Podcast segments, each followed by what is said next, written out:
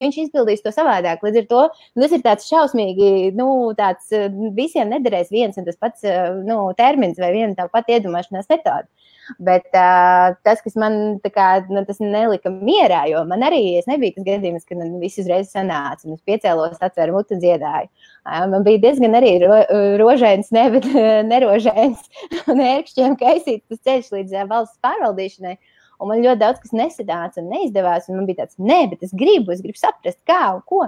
Un tad to visu pētot un iedziļinoties anatomiski, iedziļinoties zinātniski no, da, no balss ārstu puses un visa, un saliekot to visu kopā, uh, nu, izveidojās tā izpratne, kā, kā iedomāties un kas reāli notiek. Un tad tās labas lietas, tā, kad tev pasaka, tev ir jāiedomājas tas, bet tu zini, ka tev augstlējām ir jāpaceļās. Jo, ja tev vienkārši saka, žāvājies, nu labi, forši, bet ja tev pasaka, žāvājies, jo tas pacels tavs augstlējs, un ja tu vēl zini, kā tur apmēram viss izskatās iekšā un tu vizuāli vari to iztēloties, tad tu vari pēkšņi sākt to izdarīt. Un, un tāpēc tas viss strādā. Ko mēs darām? Super, tātad, tātad labvakar, labvakar. Man ir jautājumi ļoti daudz. Es viņus atlikšu maliņā. Labi. Šovakar mūsu skatītājiem jums ir iespēja uzdot savu jautājumu, un vēl es atlikšu maliņā atvaino Edvardu. Tavs jautājums. Tad, es es redzu, vienu jautājumu, man tur tikai kaut daži pa brīdim parādās. Es redzu, ka mums tikko bija mazs pārtraukums, pārāvums. Tiešraidē, ja gadījumā tas notiek, nu, tad tehnoloģijas, tad nekas. Tātad ir jautājums. Um, jā. Viens jautājums ir šāds, tur ir divi līdzīgi jautājumi. Aigars Pihtins jautā, vai jums, Anna, ir kāda radniecība ar brāļiem Kokariem? Un jā. Otrs ir Jā, uh, jā nu tā tad uh, par imantu kokaru uh, radniecība man ir tāda, ka es vienkārši esmu ieprecējusies uh, imantu kokaru pēctecībā. un uh, mans uzvārds nebija kokara, es arī tādu nepiedzimu. Un, uh, un jā, uh, mans dzīves biedrs ir uh, mazdēls imantam kokaram. Un, uh, un, jā, un, uh, un tā, tā, tā es esmu nonākusi pie šī skaistā uzvārda. Un man vispār ļoti interesanti, īstenībā, viss tas ar šo visu salikās, jo sanāca tā, ka es, kā es pieminēju, ka es mācījos domu kursu skolā, un tur pirms vidusskolas kā, kad sākās tas diriģēšanas, Jā. vispār kļūšana par diriģentu. De, 9. klasē ir kā, vienu gadu jau ir diriģēšana pirms tam, lai nu, kā, saprotu, vai, vai tas vispār sanāk, vai patīk. Vai kā. Un es reāli viens no iemesliem arī bija, kāpēc viens bija tāds, kas vienkārši notika brīnums, kas man teica, ka man jāiet uz to pirmo gimnāziju, bet otrs bija, ka man īstenībā tiešām ļoti nepatika diriģēt. Nu, tas tikai visādi. Es tikai kā es pat labi okay. noliku to diriģēšanas eksāmenu, bet Jā. man, nu, man vispār neaizrāva. Man liekas, ne, es noteikti nekad nebūšu diriģents. tikai tas bija kā pilnīgi skaidrs man.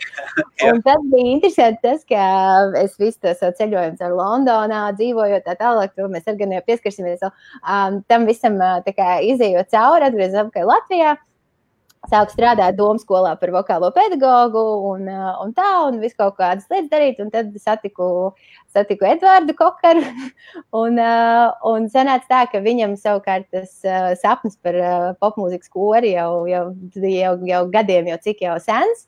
Un, uh, un vienkārši tā tas viss salikās, ka principā līdz ar, līdz ar kokara vārdu pieņemšanu sev kā uzvārdu. Man vienkārši nokrita koris, ko vadīt. Diriģenti, ko es nebiju gribējis darīt. Pūrā, pūrā atnāca koris.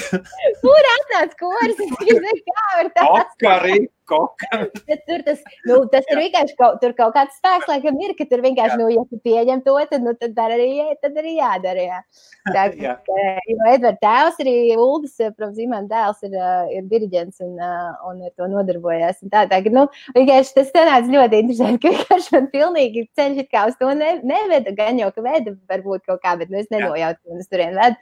Un, um, Un, jā, bet līdz ar uh, uzvārdu pieņemšanu man uzreiz ting, ting, ting, tagad tu mums ir jā.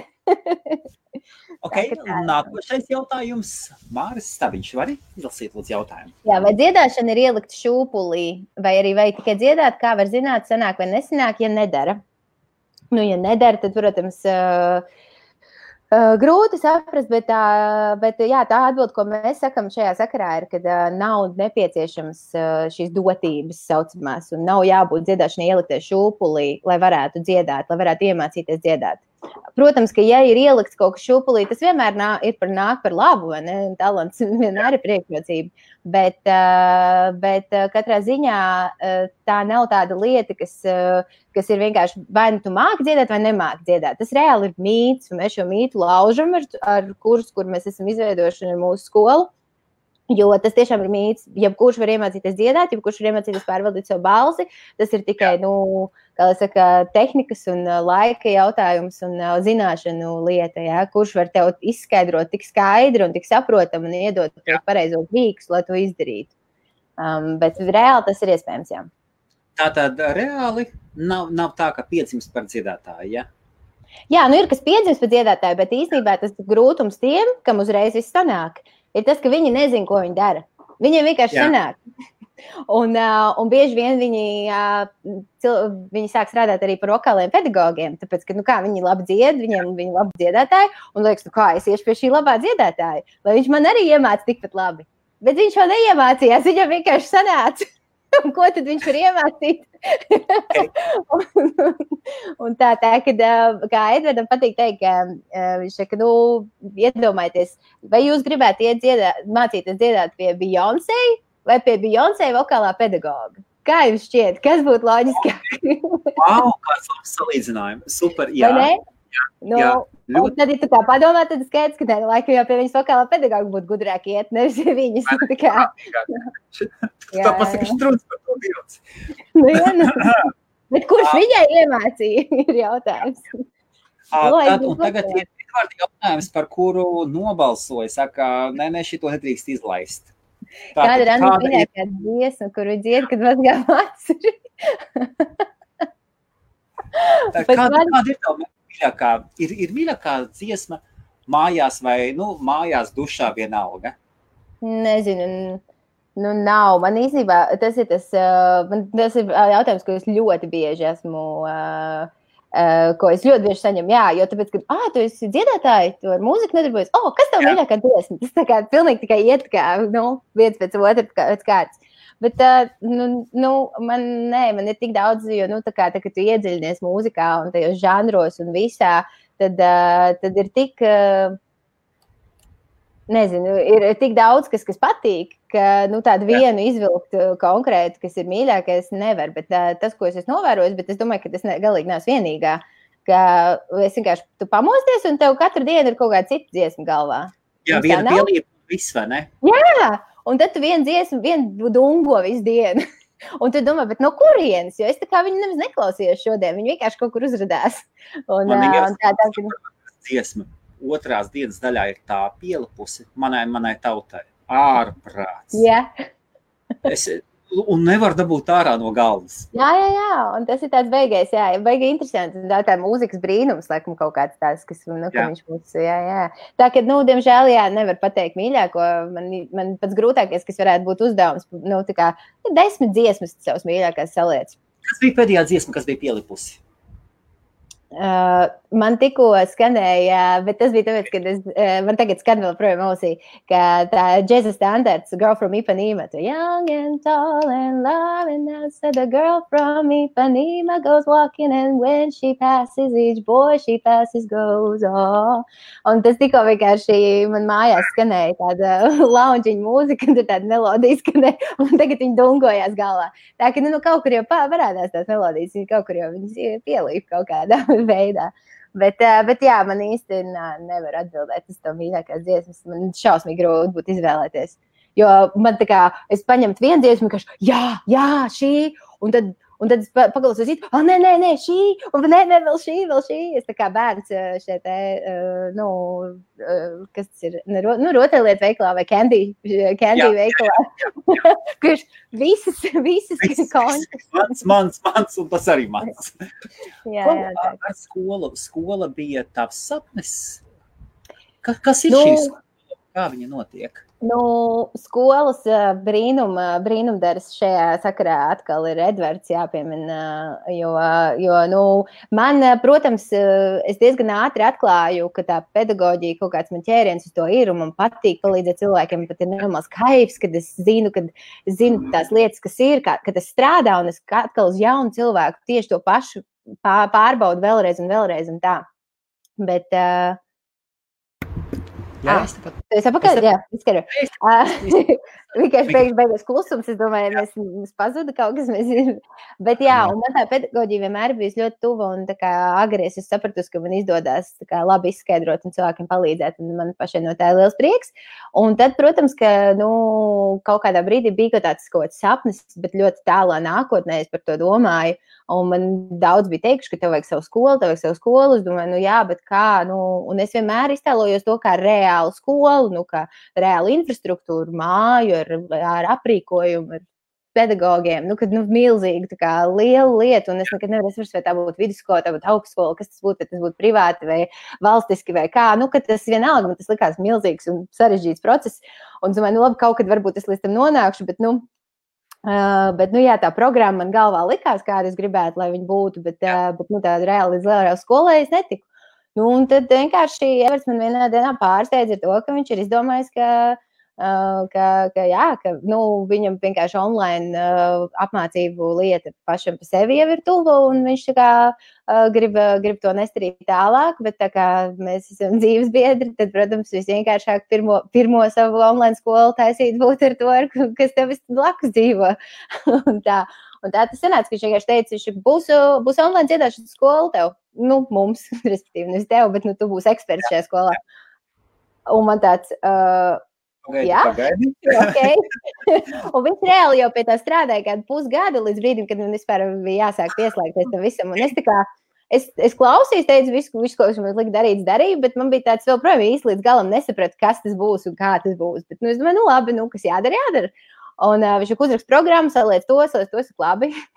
Un tā, un tad, tad, kad reāli tas viss sāk praksē darīties, un es pieslēdzos un visā iedzinājos, es pēkšņi sapratu, ak, Dievs, šī ir vēl lieliskāka iespēja nekā reāla skola, jo te var, te var piepildīt visas tās nu, lietas, ko, ko, ko gribās. Un tās iespējas ir daudz plašākas. Un tā skola var būt internacionāla, starptautiska un pēkšņi vairs valstīm un pilsētām un nekam nav limita. Jā. Kā tu varētu noraksturot šo skolu? Edgars Lūmiņš jautā, vai tu māci tikai bērnus vai arī pieaugušos? Kā tu varētu nu, aprakstīt šo skolu? Paldies. Šī skola ir principā jebkura vecuma cilvēkam, bet ar bērniem ir tāda lieta, ka mēs nu, līdz balss lūzumam, gan meitenēm, gan puišiem, ir tā, ka visas šīs tehnikas uh, nav, nu, tas ir pārāk liela, pārāk sarežģīti. Pirmkārt, arī bērnu psihē viņu uztver, nu, tā kā mēs to paskaidrojam, es tomēr skaidroju kā tādam diezgan tādam nobriedušākam prātam. Un, un viss tās nianses un termini, ja, ka, protams, ka uh, jaunākam bērnam uh, tas nebūtu interesanti. Līdz ar to tas nav mērķēts uh, tādai autoriem. Turklāt bērnu balsēts vienalga atšķirās no pieaugušo cilvēku balsētēm. Līdz ar to principā mēs, mēs arī sakam un iesakām, ka nu, visloģiskāk to būtu darīt pēc balss lūzuma. Bet nu, tālu, tālāk, kā uz otru galu, vecuma ierobežojumu nav. Mums pat ir diezgan, diezgan pat, uh, pieredzējuši jau un uh, nobrieduši gadu gājumu cilvēki. Ļoti daudz pie mums mācās, kas jau ir visu, visu kaut ko dzīvē izdarījuši, un tad viņi tagad grib piepildīt savu bērnības sapni, piemēram, vai, vai viņiem tas vienmēr bijis kaut kas, ko viņi gribējuši darīt. Un, un tā. Un tad, jā. Un tad, jā, un tad viņi tagad izmanto šo iespēju. Uh, bet, jā, runājot par bērniem, viena vien, vien lieta, ko mēs iesakām, ir, ka, ja, ja ļoti gribās kādam bērnam to darīt, tad uh, darīt to kopā ar savu vecāku, ar pieaugušo. Pieaugušais, principā, iet un mācās to kursu, bet kopā ar bērnu to dara un tas vingrinājums pildīt. Vingrinājumi ir ļoti interesanti un jautri un forši. Uh, tā ka, nu, tad sanāk, ka tas vecāks arī var pēc tam pieskatīt un pamācīt un palīdzēt tam bērnam attīstīties. Tā, jā. Tā, ka, nu, no tāda. Un kas ir ar tiem bērniem, kas piedalās dažādos konkursos, un YouTube ir pilna, un tu skaties, tam bērnam četri gadi, ko viņš vai viņa dara? Ārprāt! Nu, tur, ir, eh, tur ir tāda arī, jā, ka jāizmanto angliskais termins slippery slope. Jo jā. tas, ko es esmu vērojusi ar tiem bērnu talantiem, visiem, jā, un arī uh, visi jau tie ir meitenes, īpaši pirms balss lūzuma, uh, to visu dara. Tāpat tās tur, tur mazliet tās tehnikas atšķirās, lai, lai tieši to pašu skaņu varētu izveidot. Un tad ir tā, ka, ko es esmu arī novērojusi arī savā skolā mācoties, ja, ka reti kurš, reti kurš dziedātājs, kurš kā bērns bija zvaigzne, un kas bija, nu, kam bija baigā balss un tā tālāk. Kāpēc balss lūzuma un kad nomainās, tas brīd, pubertāte ir notikusi, jā, pēc brieduma, reti kurš pēc tam Jo tur viss jāsāk jāmācīties no jauna. Tā ir tā problēma. Jā, nu, Maikls Džeksons ir uh, fantastisks izņēmums, jā, un ir. Nu, Rēniks. Lārs Rēniks. Viņš jau īstenībā bija diezgan, man liekas, viņš bija kaut kādos, cik viņam 15, 16 bija, tā, ka viņš, man liekas, parādījās, sāka dziedāt. Viņš jau nebija tik maziņš, man liekas. Bet, nu, es neatceros, viņš ir vecāks par mani, tāpēc es neatceros, tā kā viņu visi, pirms. Visi tie, kas, visi tie, kas nāca no dzeguzītes ārā. Jā. Nu, jā. Jā, bet viņi jau dzeguzītē dziedāja arī, piemēram, kā, uh, nu, kā, kā bērni dzied. Jā. Nu, tā kā sanāk, vairāk vai mazāk. Bet te mēs runājam, piemēram, tajos šovos, ko tu pieminēji, ja, kur bērni jau izklausās pēc pieaugušā. Uh, jā, ka bērnu balss vai tā nav bērnu balss, tā ir pieauguša sievietes balss, jā, tur 12-gadīgai meitenei. Jā. Un, uh, un tas ir tas, ka jā, to var panākt. Un citiem droši vien tas tāpatās ir kaut kāds talants un sanāk, un citam, kam ir tā, tas ķēriens, viņš klausās, viņš atdarina, un tad viņš Jā. sāk izklausīties pēc tā. Bet nu, tur ir tāds eh, koks diviem galiem. Es nesaku, ka tas ir slikti vai nepareizi, un ka to nevajag darīt. Bet, ja tā ļoti, ļoti uz to koncentrējās, uh, tās izmaiņas būs diezgan lielas, tāpatās pēc tā, pēc tā, nu, pēc bērnu balsētēm pāraugot uz pieaugušo balsētēm. Un, uh, un daudzas lietas būs citādākas, jo ar bērnu balsēm, lai dabūtu to skaņu, ir mazliet citādākas tehnikas jāpielieto. Un pēc tam, tad, kad pēc pāris gadiem viņam pamainīsies, tad viņš pielie, mēģinās pielietot tās pašas tehnikas, un tas nestrādās. Viņam būs jāpamaina. Tā, ka, nu, tas nav neiespējami. Tas nenozīmē, ka, ja tu dziedi labi kā bērns, tad nedziedās labi kā pieaugušais. Bet uh, vienkārši tur būs kaut kāds laiks, kad būs tā pārējie un būs uh, jāpārmācās mazliet lietas. Un, ja ir kāds, kas palīdz, tad, tad jau ļoti labi vai ja pašam izdodas uzķert. Kā jūs mācījāt, kā skola strādā? Tā, tā, tā, tur, tā nav tā, tāda skola, tā, tā, tā kā dārziņa skola. Ja? Jā, tā ir savādāk. Tā ir mazliet savādāka. Jā, Nē, nu, tas jā. galvenā atšķirība ir tā, ka tā ir vienkārši viņi ir online, kas nozīmē, ka viņi ir nu, gaisā kaut kur. Viņa tā kā ir, bet nav. viņa nav taustāmā. Tā nav kā saka, ēkas, kur var aiziet un kurā ir skolotāji iekšā. Bet uh, tā ir programma, kurā iekšā ir nenormāli daudz vērtīgas un uh, foršas informācijas. Un, un viņi ir izveidota ar daudz dažādiem kā, rīkiem, kas, uh, kas nodrošina to, ka tas katrs uh, rezidents, kurš mācās, ka viņš tiešām apgūst to visu, kas, uh, kas ir jāapgūst. Jo, jo, jo viena no lielākajām atšķirībām, uh, kas ir mums, uh, atšķirībā no citiem kursiem uh, internetā, ko piedāvāja tīpaši par mūziku, ka nodarbības eh, sanāk, ka bieži vien ir tā, ka nu, tu tev iedod viņus un tu skaties, un tad kaut ko dari. Bet mums ir tā, ka mums. Eh, kat, katra nodarbība ir, eh, nu, tu tiec pie nākošais tikai tagad, kad tu esi izpildījis uzdevumu un noskatījies iepriekšējo. Nu, tā, ka tu nevari pārlikt pāri kaut kādiem okay. soļiem un izlaist viņus, jo Jā. līdz ar to kā, tu tiešām ej to ceļu tieši tā, kā vajag iet. Un tas ir ļoti būtiski. Un, jā, un, un viņi ir, nu, galvenokārt, protams, viņi ir bāzēti par un ap dziedāšanu. Līdz ar to citu, citu veidu instrumentu lietu kaut kur kādreiz, ko tiek pieminēts kaut kas, bet, nu, tās, tas viss, ticam, netiek mācīts, netiek mācīts padziļināt ļoti nopietni solfeģo, kā, piemēram, citās mūzikas skolās būtu. Bet, protams, ka mūzikas teorijā tiek pie, nu, mēs pieskaramies tam, un ir padomāts par pilnīgi jebkādas sagatavotības cilvēkiem. Ja? Ir lekcijas, kurās tiek stāstītas lietas priekš cilvēkiem jau ar priekšzināšanām, bet. Eh, tajā, tad, kad tiek pieskaņota kaut kāda mūzikas teorija un, un mācītas lietas, ka nu, izmantot termini un lietas par to, tad ir papildus eh, video lekcija priekš tiem, kam nav nekāda pie, vai ir ļoti mazas priekšzināšanas, un viņi vienkārši tikai up to speed, viņas arī pievēl klāt kā, ar to visu. Un eh, tā kā solfeģo it kā liekas ļoti sarežģīta lieta, bet īstenībā viņi ir sarežģīti bērnu prātam. tad, kad tu esi bērns un mācies skolā, tad tas ir grūti. Es solfeģo. Bet īstenībā, ja to loģiski izstāsta, un tā kā mēs visi jau mākam rēķināt, un, un solfeģo ļoti matemātiski kā tur daudz kas Jā. ir jārēķina. Ja?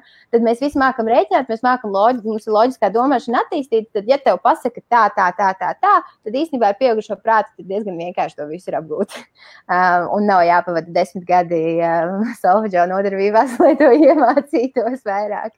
Un tā, tā ka jātiek mācīts arī no mūzikas teorijas tas, tas, tas pamatlietiņas, kas ir nepieciešams. Un, un protams, ka mums tā galvenā programma, ko mēs piedāvājam, ir, ir gada kurs, kā viņš ir ilgs gadu.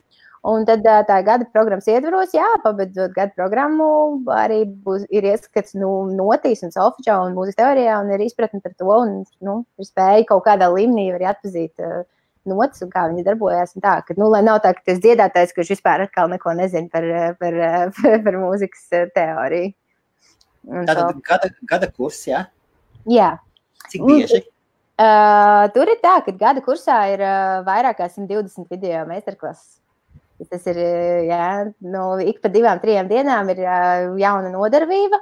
Viņas jā. tur ilgst no 15, 20, 30 minūtes. Citreiz kāda rītīgi garā lekcija, kur ir ļoti daudz jāizstāsta, 40 varbūt ir. Un tā. Un, un, jā, un tu, tu viņu noskaties.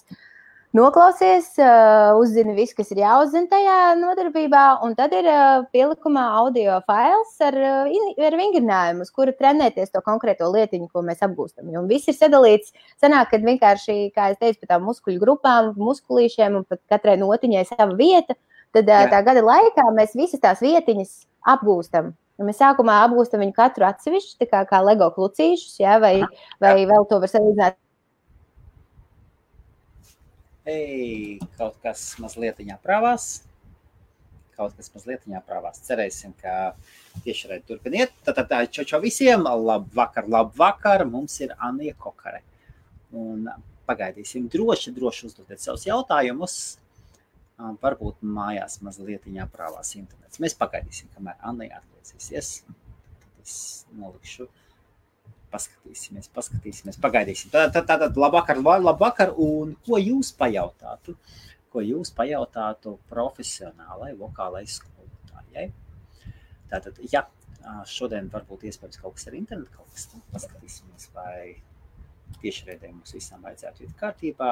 Ja, tiešraidē turpinās, viss ir labi. Un, un, un, un Anna mums ir pašlaik atvienojusies, tad atvienojusies, pievienosies un Labvakar, labvakar visiem! Droši uzdodiet savus jautājumus, piekdienas vakars. Un... Interesanti. Kāds no, kāds no jums, kāds no jums vēlētos uzlabot savas dziedāšanas prakses, prasmes? Tas tā, tas tā ļoti interesanti.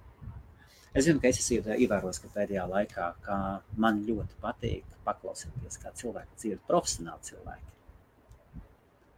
profesionāli cilvēki atzīst. Tad pagaidīsim, un, un Anna nāk atpakaļ. Anna jā, nāk atpakaļ. Jā, te esi atpakaļ. Jā, jā man kaut kur tur kas ir. uh, tas, tas jā, nekas, ko, kur, nekas. kur mēs palikām, restīvi, uh, cik tālu jūs dzirdējāt? Tātad, tātad droši stāsti visu par skolu, uzdodam jautājumus. À, es atceros, man te uh mhm. -huh. braukā. Jā, tātad. Uh, jā, cik maksā? Cik maksā šāds gada kurs? Gada Ah, tātad cenas ir, mums ir. Jā. Tātad opcijas gada kursam, un mums ir gada, gada programma un četru mēnešu programma. Ir tās divas programmas, ko mēs piedāvājam. Un, uh, un ir divas opcijas. Uh, viena no uh, tā kā mēs pamatā strādājām un strādājam vēl joprojām, ir tā tad, uh, opcija, kur uh, mums ir jāiet pieminēt, tad ir šie, un ir šie vingrinājumi. Un tagad, nu, kā zināt, ka es visu tur daru pareizi. Vienkārši kaut ko dziedu mājās, kā es sapratīju, ka pāris atslēgas vingrinājumi, pēc kuriem var noteikt, vai, vai, nu, vai rezidents ir pareizi sapratis to tēmu, par ko mēs mācāmies. Un, uh,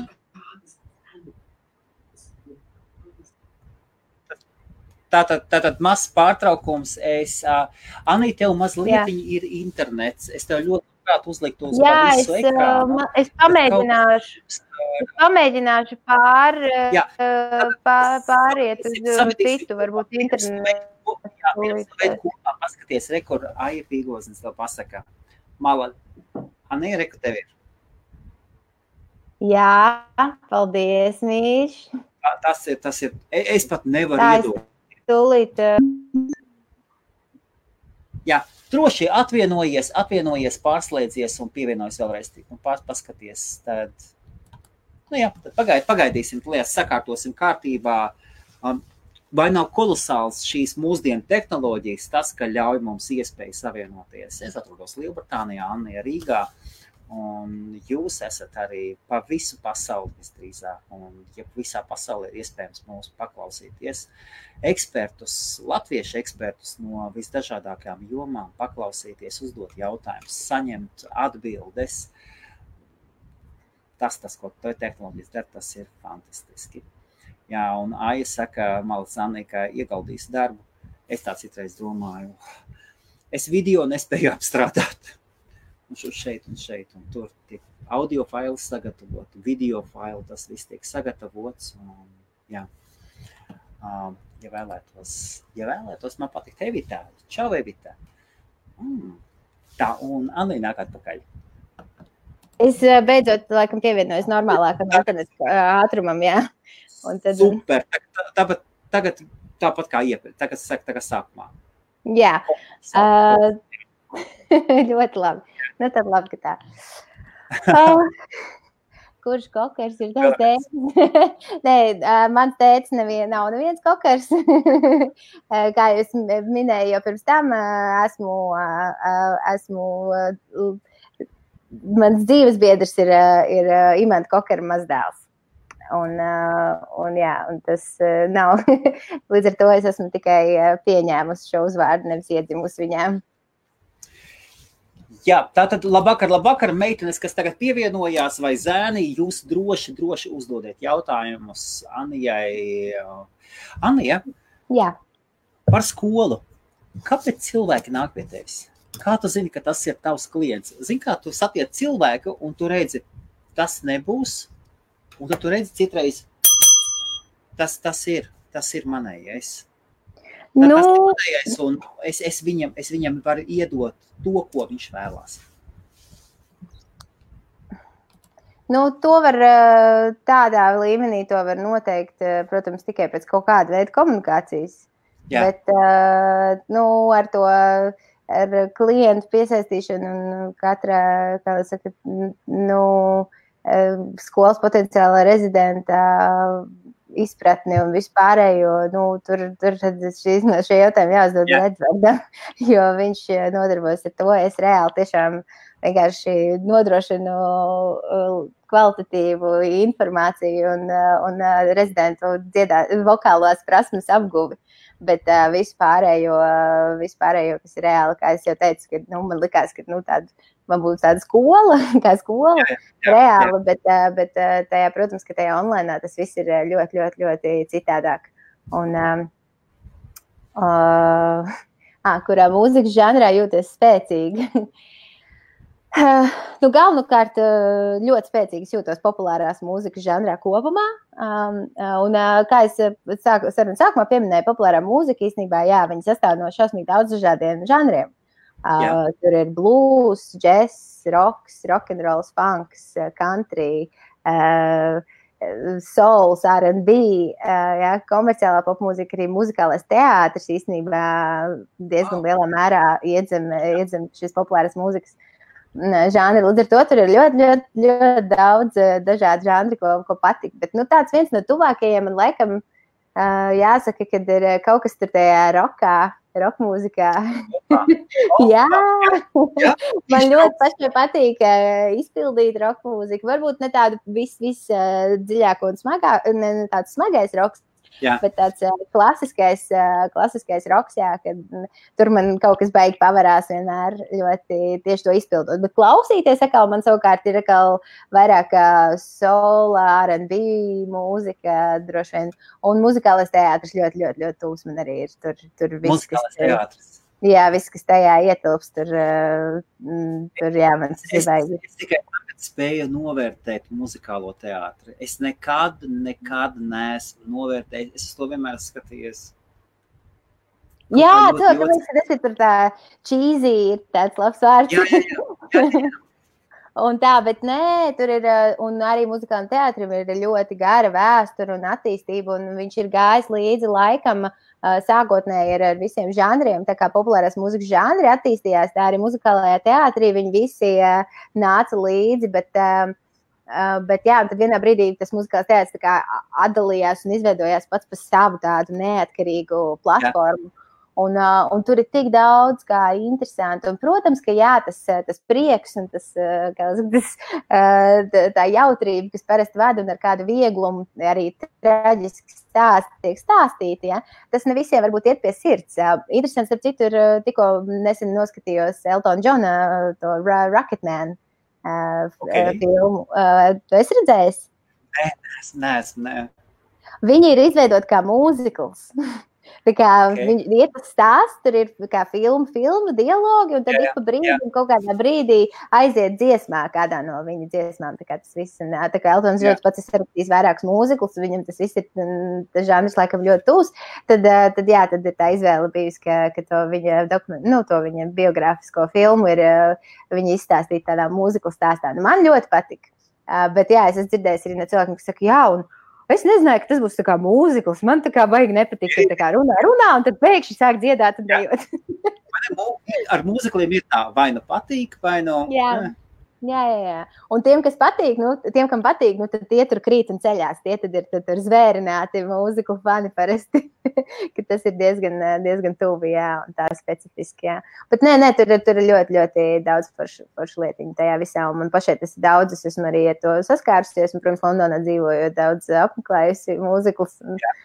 Jā, jā, man nu, izmanto iespēju to darīt un to paveikt. Jā. Tā ka tā.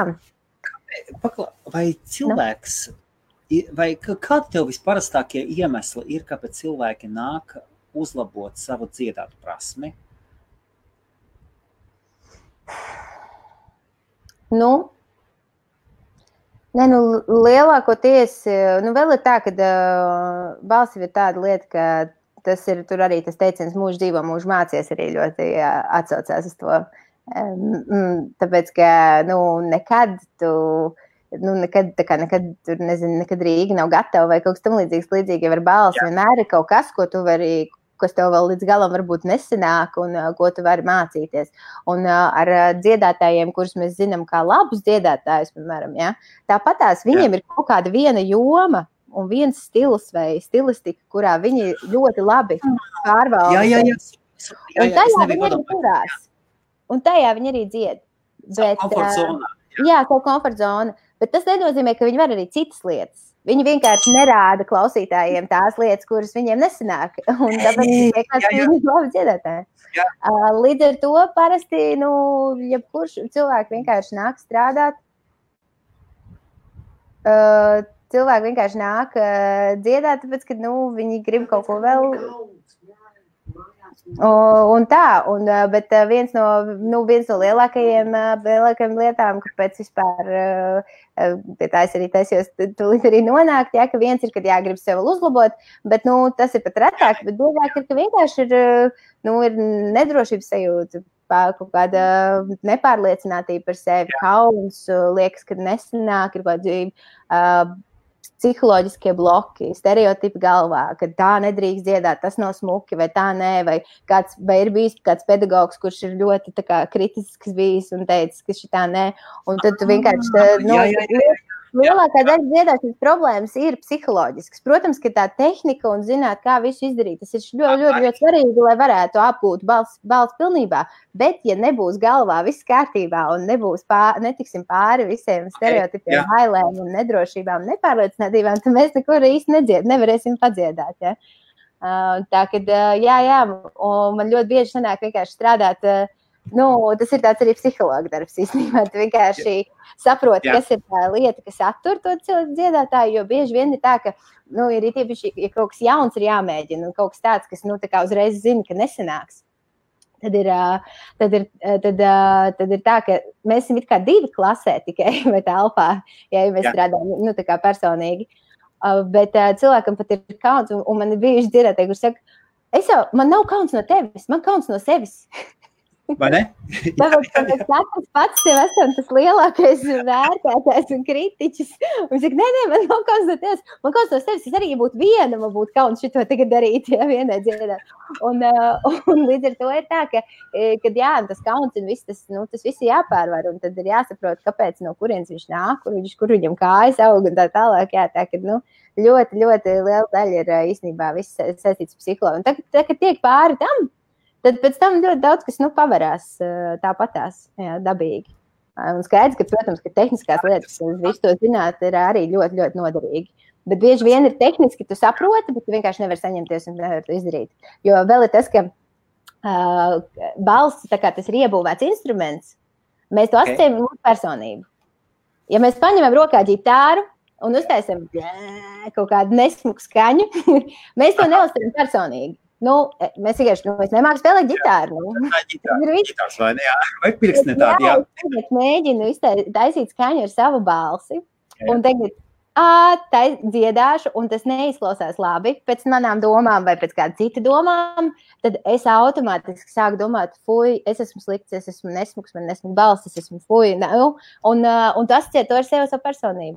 Un tas ir tas trakākais. To nevar īsti nodalīt, jo tas ir nu, tiešām iebūvēts instruments. Jā, tas, jā, tas ir jā, pašaizsardzības mehānismu visu. Mm -hmm. un tad, un tad vienkārši, nē, nē, nē, es labāk negribu, es negribu, lai kāds kādreiz domā par mani to vai to vai to, un tāpēc labāk nedziedāšu. Bet, eh, bet īstenībā dvēseli deg un gribās dziedāt un izdot no sevis ārā visādas skaņas un tā, tā, ka, jā.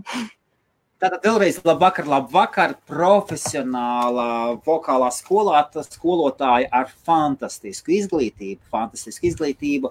Anija, Anija Kokare, droši uzdodot jautājumus, es jautājumus uzdošu un tikai es ļaušu, lai Anija pabeidz iepriekš pastāstīt to, un tad es paķeršu jautājumu. Tā kā droši šis laiks ir jums un Anijai.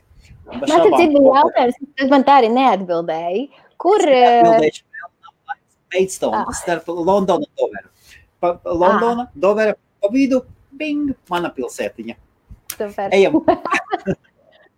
Tā, kas te ir? Vai ir iespējams uzturēt skanīgāk balss cilvēkam, kuram nav dabas klusas balss, pat pēc mūzikas akadēmijas izglītības papildus apgūt vokālu mākslu, bet tomēr ir visai nedroši nestabila paklusa? Sievas jautājums. Jā, jā, jā, un vēlreiz jā.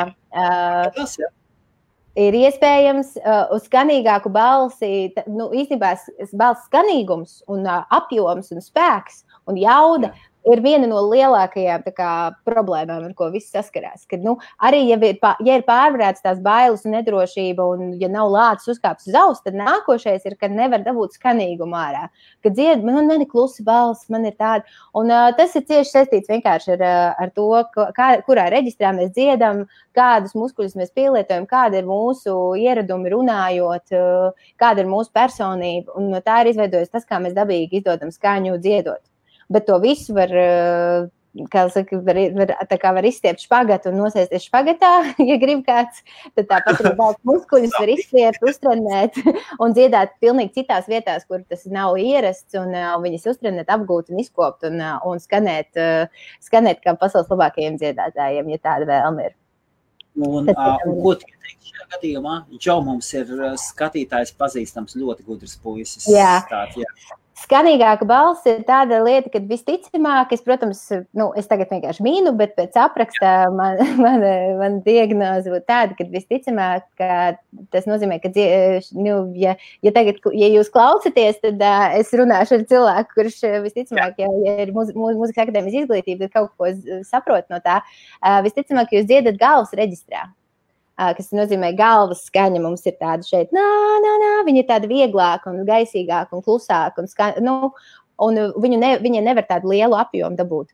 Bet, uh, lai, lai dabūtu skanīgāku un spēcīgāku skaņu, uh, ir vai nu jāmēģina šis galvas reģistrs, uh, kā lai saka, uh, uh, ir tāda tehnika, kā lai saka, ir, ir tāds slepenais reģistrs, miksētais reģistrs, kas ir pa vidu, kā ar galvu un krūšu reģistru.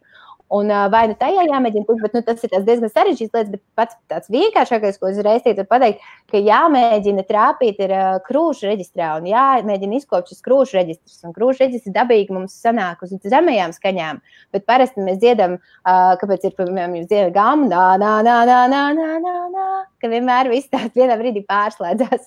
Tā kā, kad dzied skaļi, skaļi, skaļi, un tad beidzās tas skaļās nocis, mēs ejam klusējās. Tas ir tāpēc, ka it kā dabīgi mums beidzās tā, tas limits, mēs esam sasnieguši, cik tālu tas krūšu reģistrs iet, un tad mēs pārslēdzamies uz galvas reģistru. Bet ir iespējams otrādi. Var dziedāt zemes skaņas galvas reģistrā, galvas reģistru izstiept līdz lejai, un krūšu reģistru izstiept līdz augšai. Un tas, nu, tas jau ir jau tas, nu, iedomājieties, kāda mums pavērās iespējas. Ja, ka mums ir nevis tikai vienkārši viena pusīte, otra pusīte, bet mums ir divas veselas. Abi reģistri var dziedāt jebkurā augstumā. Tas jau mums iedod nenormāli daudz, kā saka, un, un tā, jā, tā spēcīgā skaņa parasti visticamāk ir, ir krūšu reģistrs, un tam, protams, ir nu, daudz dažādas veidi, kā, kā to izdarīt, un to mēs arī, to mēs arī mācām un skaidrojam, un to es esmu nodarbojusies daudz. Teiktu, kur paplašināt šo divu zonu, ko tu ieteiktu šajā gadījumā? Es ieteiktu, uh, nu, gal, viens no, nu, Nu, es ieteiktu vienkārši īstenībā doties uz vokalmaster.lv, pieregistrēties, un, un mēs vedam tiešais webinārus, uh, kur mēs vedam dzīvo meistarklasi, kur mēs stāstam šīs lietas un dodam tādus reālus visādus piemērus un, un jau padomus, kā izkopt to, to, to, to, to. Un tā meistarklase ir bez maksas, tu vienkārši pieregistrējies un, un, un, un uz tuvāko uh, meistarklasi uzaicināts. Un uh, tieši tas mēs izstāstām vis, uh, ļoti, ļoti daudz informācijas, ko es tagad nemaz tāpat nevarēšu. Maksas pārsist nav iespējams. Kad ir nākotnē meistarklāts? Lieliem burtiem bez maksas. Uh, nu, tur, tas ir skatoties, kā, cik, mēs, cik daudz cilvēki saka, piesakās, savācās un tā, bet bieži vien jā, mēs jā. ik pa laikam cenšamies svētdienas vakaros, tas tāds labs laiks un citreiz mēs vadam un tā. Tā, kad, uh, jā, tu vienkārši pieregistrējoties, viss saņems uzaicinājumu uz tuvāko meistarklasu un uh, tur varēs uzzināt visu un uz, uzdot sev visus šos interesējušos jautājumus tiešsaistē. Uh, un mēs, mēs Redvardu atbildēsim uz, uz, uz visu un visiem. Jā. Uh. Tā, tā, tā tiešām sanāk, viss ir kompleksos, ja? Viss jā, protams, protams, protams. Kas tu būtu domājis? Jo ir šeit jautājums, jā, jā. Turpiniet. Es visam uzdošu šo jautājumu. Jā. Jā. Tas, nākušais, jā. Uh, jo kompleksos vēl arī tas, ka iedomājieties, um, um, bija viens video, ko mēs arī uh, mūsu lapā nošērojām, uh, kur, uh, kur māte nofilmējusi, ka viņai, man liekas, tas bērniņam bija kaut kādi divi gadi, varbūt mazāk. Nu, tāds, kas jau runā, saprot, bet nu vēl tā nerunā pilnos teikumos. Un, uh, un ka viņi saka, nāc, meitiņa, ejam čučēt, es tev padziedāšu. Viņa, nē, viņa saka, ko nē? Nē, fuj, mām, fuj. Viņa saka, kas fuj? Tev nepatīk, kā es dziedu? Jā. Es likšu, jā, un tas bērnu tā sēja, ka viņš tā kā negrib mammai teikt, ka jā, jā. viņš ir slikts par to, bet fuj, mām, nedziedi, fuj. un izskatās smieklīgi, protams, arī traģiski. Uh, un īstenībā man, man tas bija īpaši tuvu, tāpēc, ka man, mana mamma teica, ka es viņai arī ļoti agrā vecumā pateicu, māma nedzied, tu šķīvi dziedi. Viņa teica, ja viņai bērns to pasaka, tad viņa vairs, un viņa reāli kopš tā laika vispār nekad nav dziedājusi. Un, uh, un tas ir traki, un nedomājieties tikai tāds viens notikums. Vai bērnībā, ja tev kāds skolotājs pasaka, vai kāds cilvēks, kur tu respektē, vai vecāks tev tā pasaka, vai, vai, vai vecākam bērns, vai tā tālāk. Tas tik ļoti noteiktās, ka pēc tam no tā tikt vaļā un tam pārkāpt pāri, tas ir vienkārši, tur ir, tur ir darba darbs. Uh, tur vienkārši ļoti, ļoti, ļoti. Un tāpēc, protams, ka noder kāds, kurš vienkārši jā, ar pārliecību, un ar, ar, ar pieredzi un bagāžu, ar citiem piemēriem, kas kam ir izdevies, saka, ka jā. tas sanāks, un tev sanāks, un viss būs. Jā, tā kā, tā kā jā, jā, tas tāds. Bet tas jau visās jomās, ne tikai dziedāšanā, man liekas, psiholoģija jau baigā, baigā lieta ir. Kas tu būtu domājis? Super, jā, uh, Edgara jautājums. À, ko tu domā par Latvijas X faktoru salīdzinot citu valstu X faktoriem? Nu, šis ir provokatīvs jautājums. Jā. Bet, nu, es man nepatīk, es cenšos piekopt aizvien vairāk, kā saka, neslēpt savas domas. Un, nu, apzināti būt tur kritiskam vai speciāli kādu tur eh, kaut ko tur eh, saka, kritizēt. Nav, nav nepieciešamības. Bet, eh, ja jautājums, ko es domāju, tad nu, daudz dažādu iemeslu dēļ nu, mēs eh, Latvijas X faktors nav spējīgs kā, izpildīt un pat pietuvināties eh, tam līmenim, kāds ir, eh, kāds ir ārzemēs, un, nu, jā, Anglijā vai, vai, vai, vai citās lielvalstīs. Viens ir, protams, ka jā, viens ir budžets un, un cilvēki un tā tālāk, bet otrs ir īstenībā, manuprāt, vienkārši zināšanas un pieredze. Un, un kolektīvs, kurš reāli ir strādājis, eh, ir, kas ir strādājis tajā industrijā, zina to, un kam ir populārās mūzikas eh, bāze, kas ir tajā informatīvajā telpā bijis. Mums jau Latvijā lielākā daļa viss nāk no klasiskās mūzikas izglītības. Un uh, klasiskā izglītība ir fantastiska. Jā, jā. Mums ir fantastiski sasniegumi klasiskajā mūzikā jā. un jā. akadēmiskajā mūzikā pasaulē. Mēs visiem izgriežam pogas tur. Bet uh, populārajā mūzikā mēs vienkārši esam vienkārši iedzinēji lomā nu, Latvijā tikai tāpēc, ka šī izglītība mums nav, mums nav zināšana par to, mums nav pedagoģi, kuri to, to, to māku vai ir mācījušies vai tā tālāk. Un līdz ar to to nevar nodot. Un beigās sanāk tāds, tā kā tāds mazliet tāds, uh, hibrīds Uh, ja, kas mums te notiek, vienkārši uh, mūziķi, kas nāk no klasiskās vides, viņiem ir kaut ko, viņi, nu, viņi, protams, ir klausījušies to mūziku, Jā. populāro, viņiem ir kaut kāds priekšstats izveidojies par to, kā tam jābūt, bet tāpat viņi to bāzē klasiskajā, un tādu viņi tad māca tālāk un pasniedz citiem un saka, ka šitā ir jābūt. Bet īstenībā tas vienalga nav tā, kā būtu jābūt. un tas ir ļoti, ļoti tālu no rietumu, rietumu stilistikas, ļoti tālu no rietumu izpratnes, no rietumu domāšanas un vispārējā tieši šajā konkrētajā mūzikas žanrā. Un līdz ar to tu pat nevari pat. Un par to, es notiek... nekad par to nebūtu iedomājies. Nekad. Jo, jā, turpin, turpin. Jā, jā, un līdz ar to. Um, pat nevar, nav jēgas pat salīdzināt, jo principā, kas notiek, ir tas, ka uh, tas pat nav, to pat nevar īsti pateikt, ka tas ir slikts populārās mūzikas izpildījums. Tas vienkārši pat nav populārās mūzikas izpildījums. Tas ir kaut kāda jauna versija, hibrīda, kas ar to un to. Uh, līdz ar to viņi vienkārši ir, nu, nezinu, nu, varbūt, Latvijas skatītājiem viņi ir droši vien pierasti un pieņemti, jo tas ir tas, ko, ko, ko, ko mākslinieki šeit piedāvā lielākā daļa. Bet, tāpēc, arī, tāpēc arī rietumos nevienam nav vajadzīgs tas, ko mēs šeit radām. Tāpēc tas ir kaut kas pilnīgi cits, pilnīgi netārds. Un, uh, Un, nu, es nezinu, vai labāks vai sliktāks, bet vienkārši citādāks. Nu. Un, tad, un tad, ja mākslinieks, dziedātājs, vokālists vēlas izplesties, izplest spārnus, tad jābrauc uz austrumu pusi. Tur viņi sapratīs. Jā, ja? jā, jā jo tur ir austrumos arī viņiem ir. Okay. Jā. Mums ir īstenībā vienalga, ka nu, nevar jau izvairīties. Nu, tie, tie, tie gadi pavadīti austrumu ļoti nopietnā ietekmē, un tas, ka Jā. viņi tepat blakus un tā tālāk, tā tālāk, tas viss ietekmē. Un tas nepavēlti mūsu, kā lai saka, lielākie mākslinieki arī tiek pieņemti bieži vien tur. Tāpēc, kad kaut kas jau tās vadlīnijas, tās harmonijas, kaut vai jā, mūzikas, jā. kas tiek rakstītas, un tā domāšana, un tas viss, nu, tur ir, tur ir, tur ir līdzības, un tur nevar neko, neko, neko izdarīt. Jā.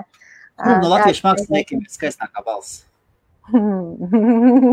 Atkal provokatīvs jautājums. Um, skaistākā. Tas ir baigais man atkal tāpat kā dziesmām. Um, mm, šeit jau var.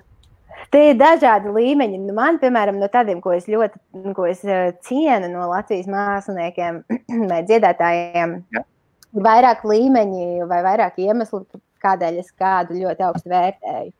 Uh, jā, viens, jā. ir, uh, viens ir, ka, ka es vērtēju kādu, kurš um, par spīti saviem uh, vokālajiem sniegumam, tur uh, super profesionāli vai nē, vai tur ļoti, ļoti uh, plaši apguvis visu to vai nē, uh, par spīti tam ir spējīgs, kā saka, komunicēt ar publiku un ietekmēt un aizraut auditoriju. Tā ir tā ir balva restāviem bērnam par to, lai par cil, cilvēcības balva. Nē, tomēr... nē, nav tā, nē. Es uz, man tas ir vienmēr bijis ļoti, ļoti svarīgi. Es par to pat vairāk kā bieži vien uh, likus prioritāti ska, labai balsī attīstītē, tāpēc, ka tā harizma, tas, tas ko stage, stage presence, jā, ir angliski tāds jā. vārds. Jā. Uh, jā, tas, to nevar iemācīties to var attīstīt, ja tev tas ir un to kultivēt, bet tā nu, nav īsti tāda tehniski, kā to iemācīties. Jā, tas Jā. ir kaut kāda iekšējā atvērtība, dvēseliskums, ko tu. Nu, uh, kad, uh, un tas ir tas, kāpēc cilvēks nāk uz koncertu. Viņš grib vienkārši, uh, viņš grib sajust kaut ko, viņš grib, lai viņam iedod kaut kādas emocijas. Tāpēc viņš maksā naudu, tāpēc viņš iet uz koncertu, viņš tērē sev laiku, viņš velta savu stundu, divas no savas Jā. dzīves šim māksliniekam, viņš dāvā to. Un, ja mākslinieks to ka, saka, nu, nenovērtē, nē, bet nu, viņš tā kā take it for granted. Jā, jūs te esat, jo vienkārši šis ir foršs. Nē, jūs te atnācāt, tagad man jums kaut kas jāiedod. Jūs man samaksājāt tik un tik un tik, tagad man jums ir jādod kaut kas pretī. Uh, un, ja mākslinieks neskatās ar tādu prizmu, vai nu, tā nav par to domājis, vai tas citiem tas notiek instinktīvi, citiem nē, nu, um, tad nu, man, piemēram, man uzreiz tas, nu, tas nestrādā. Es, es baudu tikai mākslinieks, kuri strādā ar tādu. Un tad, ja, protams, piedevām vēl ir attīstīta balss, vokāls un vispārējais, nu, tad, tad es tur vienkārši kaifoju nenormāli. Bet, uh, nu, tādu mākslinieku es, man, es negribu teikt, ka Latvijā nav bet es uh, nevaru šobrīd uz, uz jā, jā, citiem nosaukt, kur, nu, kur, kā, kur ir pilna full package, kā saka, ja, kur ir, uh, kur ir nu, absolūta skatuves pārvaldīšana, harizma un uh, brīnišķīga. Un balss attīstībā pilna, tā, kā man gribētos, tā kā tādā, nu, ekscelentā līmenī. Jā, jā. jā. Uh, tā, tā nav? Tā nav. Nu, nu būtu skaidrs. Es jau vēl ir tas, ka eh, man ir grūti, grūti teikt uh, par kaut kādiem dziedātājiem, kur, piemēram, ļoti uh, nāk prātā Inters Busuls, piemēram. Viņam visu laiku es klausos un domāju, nu nevar būt. Jā. jā, jā, jā. Viņš nāk prātā, tāpēc, ka viņa, tas, viņa vokāls un iespējas un tas, ko viņš rāda, ir, ir, ir ļoti, ļoti plašas. Es nezinu, vai viņas ir, vai viņas ir nu, pilnīgas pēc manām domām, bet uh, viņš vienkārši nekad nav parādījis uh, to, ko es viņam nesanāk. Līdz ar to es pat nevaru pateikt, vai ir kaut kas, kas viņam nesanāk, vai kaut kas, ko viņš vēl nemāca. Jo es neesmu dzirdējis neko no tā, kas viņam nav. Viņš nepieskaras. Jā, bet vienkārši tas, ko viņš, jā, bet tas, kam viņš pieskaras un ko viņš izmanto, ir ļoti jau plaši. Līdz ar to nu, neprasās. Tu, tu nepamani to, ka varbūt varētu būt vēl arī kaut kas, kas, eh, kas nesanāk.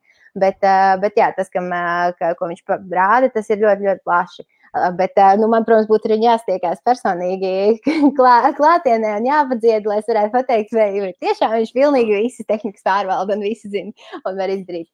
Bet, bet tas jau arī nav pats galvenais vienmēr, protams. Bet, nu jā, un viņam tad, protams, šī skatuves atdošanās mūzikā un, un, un kā lai saka, došana, jā, ir, ir, ir diezgan liela, jā. Jā, Dons, bet jāsaka godīgi, ka man ļoti daudz labāk patika, kā Dons dziedāja savos uh, karjeras sākumā.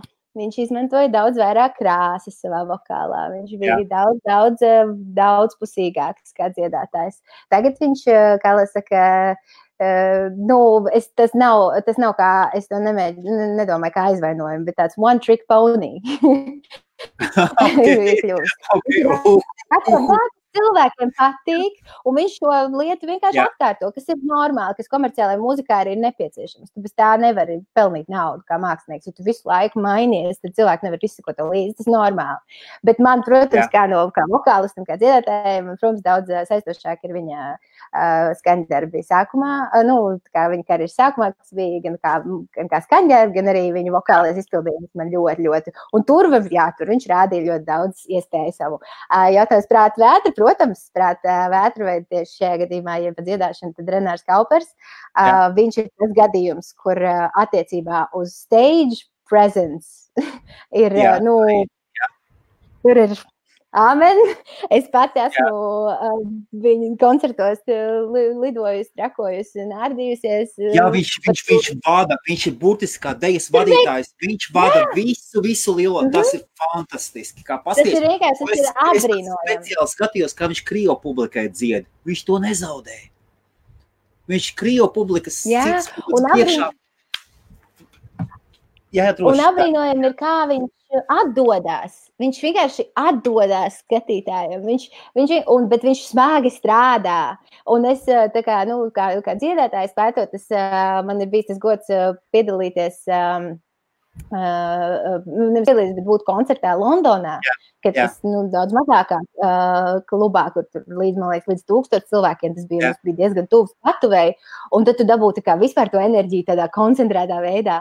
Un, uh, un kā lai saka, uh, tur es pat pa, tu pamani, viņš jau pirmajā dziesmā, viss, viņš jau, viņa krekls ir slapjš, viņš ir jau viņa vēl post. jo viņš strādā. Un es, piemēram, to ļoti, ļoti novērtēju. Es ļoti, ļoti augstu to vērtēju. Līdz ar to, ja, ja dziedātājs strādā, ja viņš atdodas, ja viņš, nu, saka, mīl jā. publiku, viņš ir, ir humble, ir atkal tas vārds, jā, okay, jā, kad jā. pazemīgs, bet ne tādā sliktā, nu, bet, nu, Jā, tad, tad, tad es piedodu arī visus, ja arī ja tehnikas nav līdz galam daudz attīstīts, vai kaut kas tur nav tā, es to visu vienmēr piedodu. Man tas vispār nav svarīgi. Jo, ja man dod sajūtas, tad man, nu, tas. Un man liekas, ļoti daudziem cilvēkiem. Skatītājiem par jautājumiem, mēs viņus uzņes, uzņems, uzņemsim ārā. Klau, kas tur ir ar tiem krekliem un to svīšanu? Man citreiz liekas, ka viņi vienkārši ir pārlietojušies narkotikas. Nē, es nē. tas raksturs, sievietēm mazliet. Jā. Nu, padomā, pirmkārt, labi, ja mēs paņemam vienkārši tīri tehniski, tu esi skatus prožektoru, zini, kāds karstums nāk no gaismām jau pats par sevi. Tur jau vienkārši jau var izdarīt, jau vienkārši tā. Ah, Tagad joprojām tos pašus trakos uh, karstos prožektorus izmanto. Nu, viņi, protams, ir uzlabojušies, bet, uh, bet nu, tāpat tās plus, uh, iedomājamies, sirdsdarbība darbojas daudz, daudz ātrāk. Adrenalīna okay, līmenis paceļās. Tur nav, tur, tur nav runa, tur jā, vielas, nevielas vai vēl kaut kas, bet tam nav nekāds sakars ar svīšanu. Svīšana ir vienkārši, tas ir normāli, tāpēc, ka tu vienkārši, tu, nu, tu atdod normāli, tu zaudē ļoti daudz kalorijas, man liekas, arī normāli daudz enerģiju atdod, ja. Un, un tad, ja tu, ja tu tiešām strādā ar to enerģijas, jo tā ir tā enerģijas apmaiņa starp skatītāju un dziedātāju. Viņi ir vienkārši, nu, tas ir kaut kas, kaut kas, kaut kas apbrīnojams, kas, kas tur var notikt. Ja? Un, ja, ja tas dziedātājs ir atvērts un viņš šai enerģijai, enerģijas apmaiņai ļaujās, un viņš nu, ar viņu strādā, tad, tad tur notiek, tur notiek fantastiskas lietas, un ķermenis viņš vienkārši nu, spēj tik turēt līdzi. un tad svīšana ir mazākais, par ko jāuztraucās. Bet uh, es esmu bijusi klāta sarunā ar, ar Renāru, kad uh, viens man, cilvēks, ar ko es, mēs runājām, viņš viņam prasīja pēc koncerta lielu. Viņš, bet, Viņš, ko, kā, tu, nu, kā tu gatavojies šitādam, ka viņš tu taču tur drasē vienkārši no viena gala uz otru, ja tā skatu milzīgi, un tas taču ir reāli fiziskais. Viņš, ko tu dari? Nu, taču noteikti arī gatavojies tā. Un tad nu, es, viņš toreiz teica, ka, jā, jā, ka, nu, ja nāk koncerts, tad tu jau laicīgi, jau mēnesi pirms tam vai vairāk, tu katru dienu krosiņu skriet un tā, jo nu, tas ir fizisks darbs. un tā jā, ir atbildība no dziedātājiem. Nu, pareizi, savādāk staigāt, ieķers, ieķers sānā, un jau nevar neko darīt pirmajā dziesmā, Protams, ka, protams, ka tas adrenalīns, viņš iedod vairāk spēka. Un, jā. Protams, ka adrenalīns izvelk arī. Tas arī fakts, jo, jo, jo ir tā, ka, ka arī, ja tev nav spēka, no tā, nu, no tā visa, kas notiek, kad cilvēks adrenalīna kaut kādā ja, ietekmē, var pārlikt pāri sētai un vēl sazinu, ko izdarīt. Ja. Es pati to esmu izjutusi personīgi, kad es tur citreiz arī tur ar kori vai vēl kaut ko, kad es tur tā ņemos, ka man liekas, tu salto apmetīšu. Ka tiešām tāds ir, ka tu vari apmest salto, ka katrs nevar. Bet, nu, no Jā. tā, tās spēks un enerģija no vis tā, kaut kas tāds ir, ka tev liekas vienkārši, nu, vēl ko, vēl, vēl, nu, apmetīšu salto. Un, eh, un tā, tā, ka eh, tas ļoti daudz iedod un arī attiecībā uz balsi adrenalīns, ko tā ziņā mums pat nāk palīgā. Jo, ja, ja trenējoties mājās, mierīgākā, daudz stāvoklī, ir tehnikas, kuras nu, mums jāpieliek liels spēks, un kā tās augšējās notis, skaļās, spēcīgās, ja viņas ir grūtāk aizsniegt, nu tā kā arī tik jāstrādā. Uh, Tad tas, ko es domāju, visi, visi dziedātāji, kas ir daudz uzstājušies, to atzīst, uh, ka pie lielā, nu, pie nopietna adrenalīna pacelšanās koncerta laikā ir daudz vieglāk aizsniegt daudzas notis. Viss nāk vieglāk kaut kādā ziņā, jo asins pieplūst balsētēm, balsētas paliek biezākas, jā, tā skaņa arī ir tāda jaudīgāka uzreiz jā, nekā vienkārši mājās trenēties. Tā, tā ka, nu, tur arī viņš nāk talkā bieži vien. Un ir tā, ka uh, ir, ir bijuši dziedātāji, kas saka, es zinu, zinu, man mēģinājumā nav, bet koncertā vienmēr ir. Tas tāpēc, ka vienkārši ir tas ekstra, kā lai saka, tas, tas ekstra narkotikas. Tieši, tieši, tieši tā ir, jā. Izdevās. Mēģinājumā to nevar dabūt mm. ārā. Jā, jā. jā. Jā, man ir, piemēram, man ir vokālās tehnikas, kuras es reāli uh, viena konkrēta. Es viņu nevaru vēl joprojām izdarīt uh, šitā tagad klasē mierā. Bet, bet uz skatuves man viņa nāk ārā uz katru otro noti, ja es gribu. kā es viņu varu pielietot jebkurā brīdī, bet tikai dēļ tā, nu, adrenalīna līmeņa un tā. Un, un pēc tam normālos apstākļos vienkārši to nevar izdarīt. Tas ir smieklīgi, normāli, bet tā ir. Jā. Šeit ir jautājums tāds divās daļās. Māris jautā. Viņš ir uz visu ekrānu. Mm. Vai pēc runas veida vai manieres var noteikt, kā cilvēks varētu, dzied, varētu Jā. dziedāt? Jā. Uh, nu, jā, var būt, jā, bet nu, tas var noteikti varbūt uh, pēc, uh, tā kā es pieminēju tos reģistrus, ja krūšu reģistrs vai galvas reģistrs, um, un mēs arī runājam vai nu krūšu reģistrā vai galvas reģistrā parasti. Un uh, vienā vai otrā. Un tad uh, pēc tā, kurā reģistrā cilvēks runā, Uh, man tagad nu, jau ir skaidrs, ka uh, nu, tā tad droši vien to un to tā, tas, tā lieta viņam varētu būt sveša. Nu, Bet, protams, ka nav, nav reāli pateikt, uh, cik liels, uh, cik daudz cilvēks trenējies un cik daudz viņš ir kaut ko attīstījis sevī un darījis uh, tikai, pēc, tikai pēc tā, kā viņš runā. Nu, mazliet vajadzētu paklausīties kaut ko, kā viņš dzied, lai varētu pateikt. Jā. Kaspars Krūmiņš, un tagad mēs jau varam pateikt atklāti, Kaspars bija grupā Delta. Ah. oh, jā. Var atjaunot aizmirstās zināšanas dziedāšanā. Jā, viennozīmīgi. Tas, protams, ir jautājums vienkārši, ir, protams, nu, cik, cik gadi ir bijuši starpā. Un, un tas ir, kāpēc, piemēram, veciem cilvēkiem, pavisam, pavisam veciem cilvēkiem ir tādas ļoti tādas jau jocīgas balsis. Tāds, es, es pat nevaru īsti tā, tagad uz sitienu to atkārtot, bet jūs zināt, par ko es runāju. Nu, kad ir īpaši sievietēm arī, jā, bet, nu, ka viņas tādas jau vārgas paliek un tā. Tas ir, protams, muskuļi atrofējās, vārgas ir arī rokas, jā, kājas ar vecumu un tā tālāk. Un tas pats notiek ar balsētēm, jo tās ir saites, jā, viņas, nu, un muskuļi, jā, viņi atrofējās tieši tāpat kā vispārējiem muskuļu ķermenī un tad, tad šī balss paliek savādāka. Un, un tā, bet tas ir, nu, bet jā, un ja ir bijis pavisam liels pārtraukums, tad, protams, ka var atjaunot šīs zināšanas un var arī šo tonus atgūt. Tas vienkārši ir jautājums, nu, cik, cik liela tā, tā distance ir bijusi. Bet, ja, ja piemēram, nepārstāj šo, šo dziedāšanu un turpina Jā. sevi turēt tonusā, tad, nu, Tina Tērnera ir vienkārši fantastisks piemērs, kā vēl tur pār 70 gados, vai cik jau, nu, jau viņa ir, es nezinu, var vēl joprojām dzīvot tā kā jaunībā. Līdz ar to, ja tu vienkārši neapstājies un nepārstāji, tad, protams, nu, ir kaut kādas lietas, ko tu varbūt vēl vairs nevarēsi, bet, nu, tā globāli tu vari šo tonus saglabāt, jā. Bet, nu, jā, var arī visu atgūt, kas, kas, kas ir iekavēts. Runājot par Donu, īstais saka. Jā ir tuvu unikālai. Un tas ir tas, ko. Eh, nu, eh, bet arī, ja īstenībā, ja panelizētu Dona dziedāšanu, tad uh, es jau esmu stāstījis saviem studentiem arī citreiz kā piemēru. No, piemēram, 20 dažādām vokāliem tehnikām viņš izmanto kādas trīs.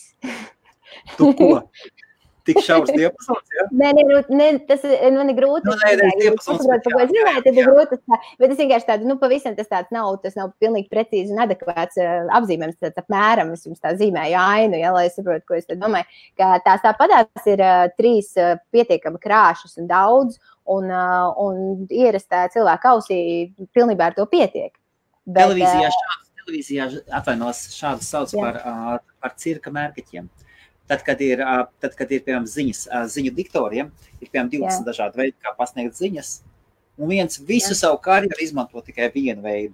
Viņš viņu ir Jā. izstrādājis līdz nu, perfektam. Un ļoti daudz to dara. Tur nav nekā slikta, tur nav nekā nepareiza. Bet, uh, vienkārši tas nenozīmē, ka varbūt viņš nevar tās pārējās 20. Vienkārši tas, ko es dzirdu dziesmās, ir ta, nu, viņš vienkārši izmanto tikai jā, uh, daudz mazāk. Varbūt viņš var visas, viņš vienkārši izvēlas izmantot tās trīs. Jā. To es nevaru, nu, man nav tādas eksperti. Ekspert, I don't have the expertise in this, yeah, yeah. um, lai, lai tā kā to pateiktu. Bet, uh, bet jā, jā, tā, kad, uh, un, bet, bet tās, kuras viņš izmanto, ir ļoti, ļoti specifiskas un viņas ir diezgan grūti izpildāmas. Līdz ar to tas veido arī šo viņu unikalitāti, jo tās nav tehnikas, kuras nevar iemācīties arī citi dziedātāji. Viņas var, bet viņas aizņem ilgu laiku, viņas ir sarežģītas un diezgan uh, grūti apgūstamas. Un, uh, līdz ar to uh, tas izkristalizē to, ka nu, ir maz dziedātāji, kas viņas pielieto. Un šajā gadījumā, ja, ja, ja Dons viņus pielieto, tad viņš nu, sanāk, ir diezgan unikāls. Bet uh, tam visam arī ir savs iemesls. Kāpēc tā? Mēs ejam tālāk. Uh, man, es neesmu pārāk lielā sajūsmā atvainojiet par Timberlake. Vienkārši tāds Un, un it sevišķi tagad, tu redzu tik daudz Timberlake klonus.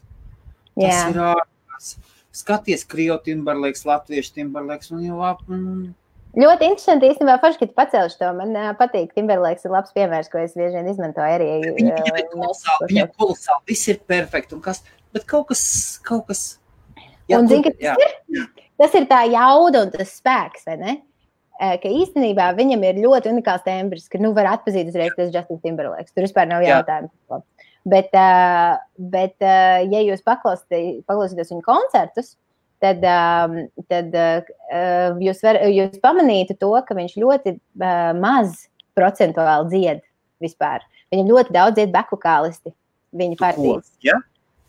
Un kāpēc okay. tā ir? Ļoti bieži ir tā, ka viņš, nu, labi, viņš arī dejo, viņš spēlē instrumentus, tā skatos un vēl oh. kaut ko. Ja? Bet pavērojiet, reāli ir tā, ka piedziedājumā galveno melodiju dzied beku kālisti, un viņš ik pa brīdim padzied vai nu līdz melodijai, vai padzied kaut kādu jā, pa virsmu kaut kāds tāds. Bet tā, tā globāli, ka vienkārši visu laiku viņš dziedētu melodiju, ja pāntus viņš dzied, bet, nu, piemēram, piedziedājums daudz vietas, kur visur, kur viņš ir, var kā, atkāpties, viņš atkāpjas. Un tad tas atkal savukārt ir man jāiet apakaļ tagad uz momentu, kad es skatījos vienam viņa dzīvē koncertūrē, tur bija HBO, bija dzīvē, tā kā viņam jā, bija, jā. man liekas, Madison Square Garden, viņam bija koncerts. Tas jau bija 2007. gads, man liekas, kas tāds. Tur bija intervija pirms tam ar, ar visiem viņa beku kalstiem, dziedātājiem, viņu pašu un tā tālāk. Un, uh, un, viņš, un viņam tur prasīja par dziedāšanu, nu, kaut kāds jautājums. Tad vienā reizē viņš teica, ka viņš saka, nu jā, es neesmu dziedātājs, kurš ir dziedāts stundām un nenormāli daudz un ilgi un nekad nenogurt. Viņš man ļoti ātri nogurst balss. Jā, es īstenībā, nu, man vienkārši nav tā izturība tik liela kā jā. dziedātājiem. Un, un uh, viņš to skaidro tā, Bet uh, patiesībā ir tas, ka viņš dzied tādā vokālajā tehnikā, kas ir falsets. Nu, vīriešu balsīm tas ir ļoti, ļoti sarežģīts uh, vokāla, vokālā tehnika. Latvijā Jā. vēl Jānis Čepkevits ļoti daudz dzied falsetā. Um, uh, bet, uh, tā ir, to arī var attīstīt jebkurš vīrietis, uh, bet ļoti reti kurš viņu dabīgi attīst un nu, nokļūst viņā. Līdz ar to tas arī ir diezgan unikāla lieta. Nu jau līdz ar to, ka, ne jau ar to, ka viņš to ir pielietojis un visi zina, kā Justins Timberlake izklausās un izklausās unikāli, nu jau tāpēc ir tie kloni, kad saka, daudz sāk arī šo falsetu attīstīt un izmantot. Ja? Ah, Bet, tad, um, tad nav tā, ka man tikai liekas, ja? ka tie ir kloni. Nē, nē, nē, nē. tā, tā ir. Jo vīriešu balss, tad, kad viņa dzied galvas reģistrā šajā falsetu tehnikā, jā.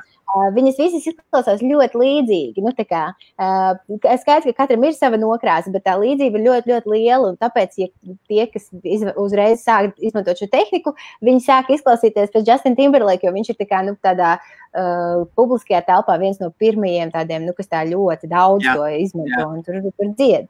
Ir jau tāpat daudz vīriešu, kā dziedātāji, kas uh, ik pa laikam tur ieiet, bet Justins Timberlake, nu, tā kā viņš vispār dzied tikai falsetā. Un, bet tas nav tā, ka tas ir vienīgais, ko viņš māca. Jo tad, kad viņš jaunībā tur bija bērnībā, dziedāja jau, viņš jau bija visādos tur Disney channelā, kur tur viņš jā, tur uzstājās. Ja? Uh, es esmu dzirdējis, ka viņš dzied arī, uh, viņš dzied arī nu, normāli un spēcīgi un jaudīgi.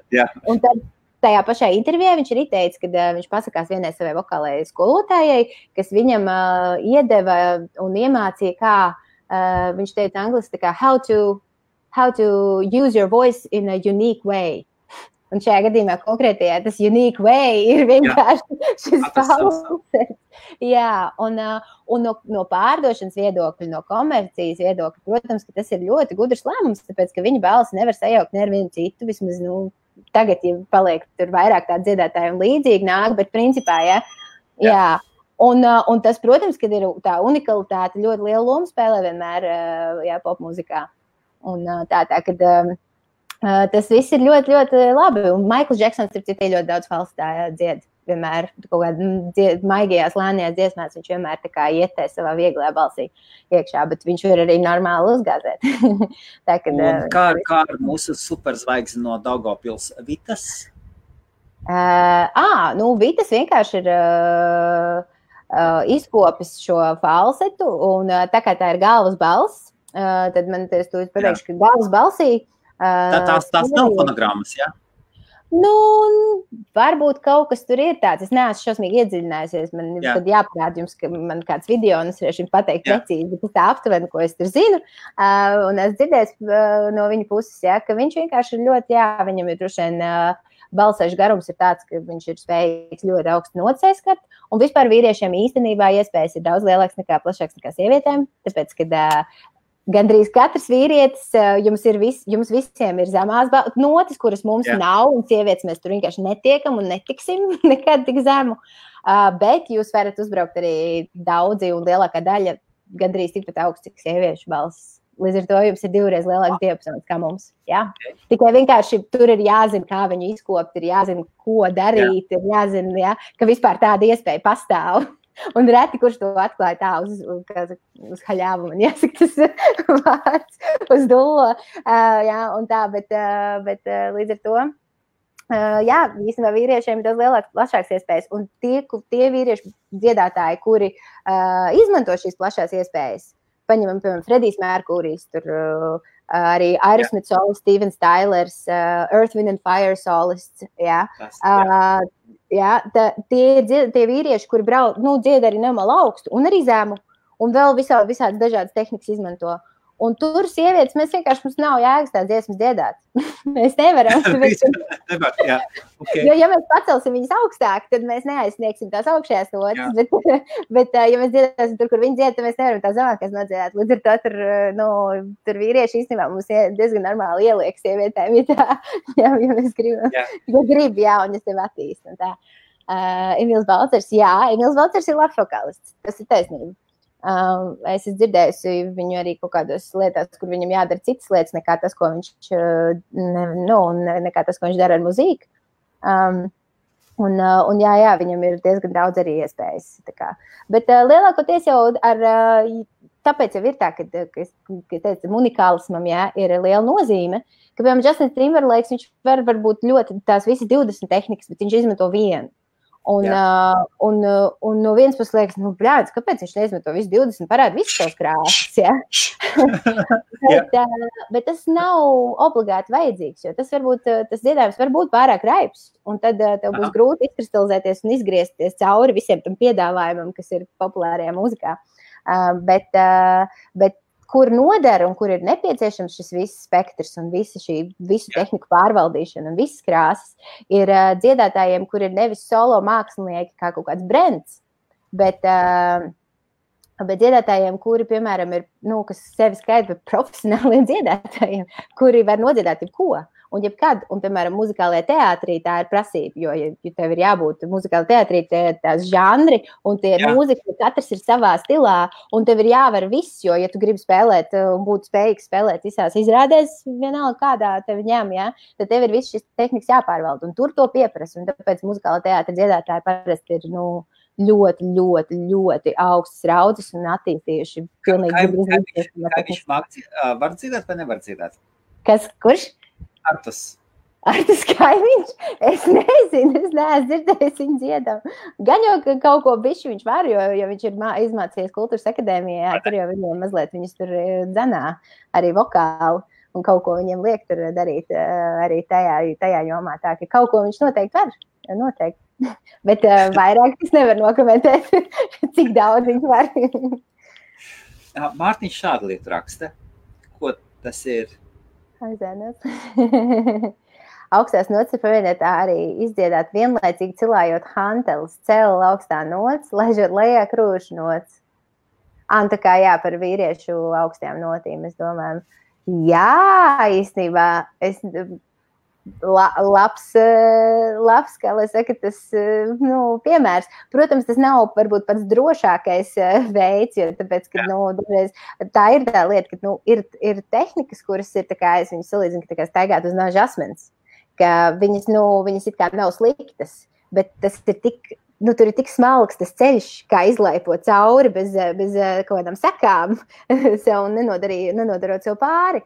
Ka, ka, ka, kā lai saka, tas sanāk tā kā steigāts no žasmins, un tā izlaipošana, tāpēc tur svarīgi zināt tos nianses. Un citreiz ir tā, ka vienkārši, nu, vienkārši ceļot hanteli un dziedot augstu noti, var gadīties, ka jūs trāpat pareizi un jūs visu izdarāt tā, kā vajag, bet var gadīties, ka nu, kaut, kaut kas arī aiziet mazliet greizi. Līdz ar to tas nebūtu tas, ko es teiktu, ka jā, tas ir vislabākais veids, kā, kā tikt galā ar. Bet, bet interesants pieejams un ļoti iespējams, ka tas arī daudziem var strādāt.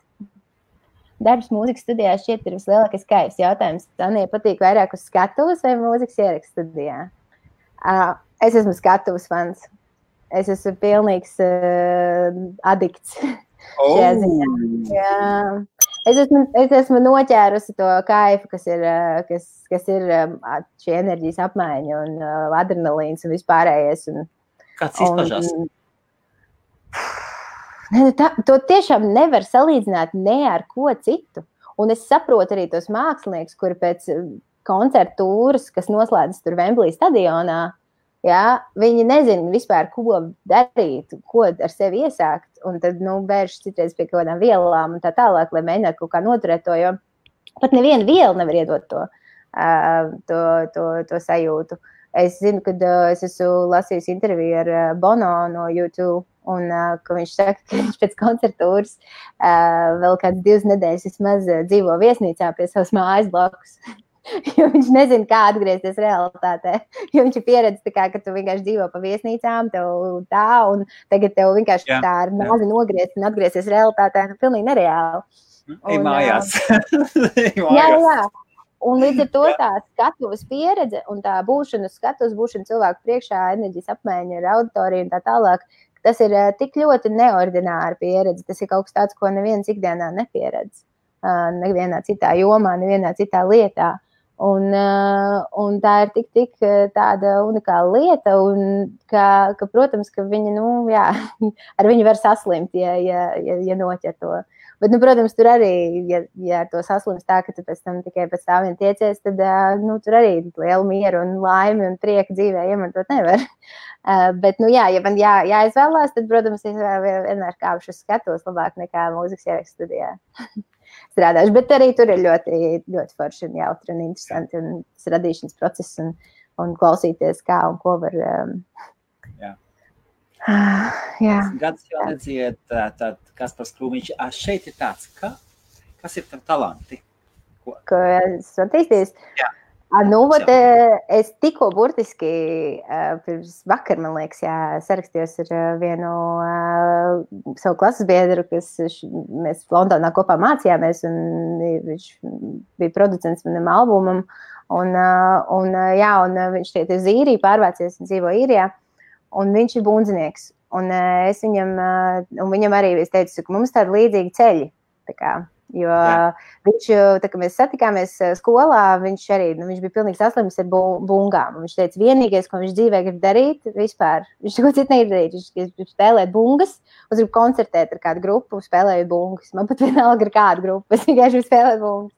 Jā. Un, uh, man savukārt bija tā, ka es, es gribu dziedāt, un es gribu būt uz skatuves. Es reāli neko citu dzīvē vairs nevēlos. Mums abiem bija vienkārši tāda sajūta tajā brīdī, jaunībā, uh, tajos, tajos, tajos gados. Un, uh, Un, jā, un, protams, ka nu, vienalga tie, tie ceļi, jo katram izveidojas tādi, kādi viņi izveidojās. Ja? Un, uh, viņam arī, uh, viņam arī, kā lai saka, nesalik, nelikās kaut kā tas ceļš uz tām bungām bija ļoti grūts.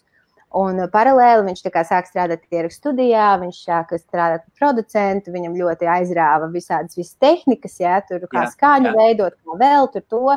Viņš arī nu, te, to albumu, ko es rakstīju, viņš ļoti nopietni piedalījās tajā un producēja un tā tālāk.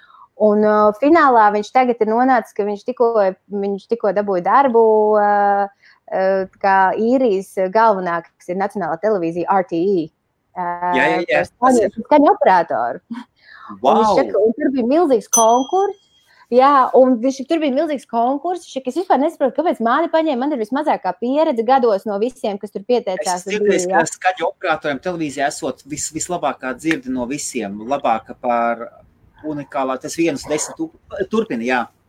Nu, lūk, un viņš man šo saka, un viņš, viņš pats ir nemā pārsteigts. Es saku, es gan neesmu pārsteigta. Tāpēc, ka nu, man redzot tavus talantus, tavas spējas, tavu to personības uzbūvi un to, kā tu esi, kā tev ceļš ir gājis, es saku ar visu to, ka tu esi lielisks būvnieks, ar visu to, ka tā ir tava kaislība.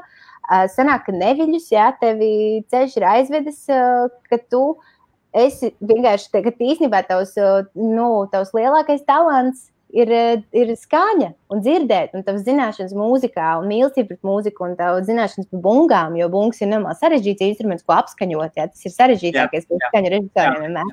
Un tā kā viņš pats ir bunznieks, un viņš ir atkods visu, kā to apskaņot, jā, tas tev ieliek soli priekšā visiem pārējiem.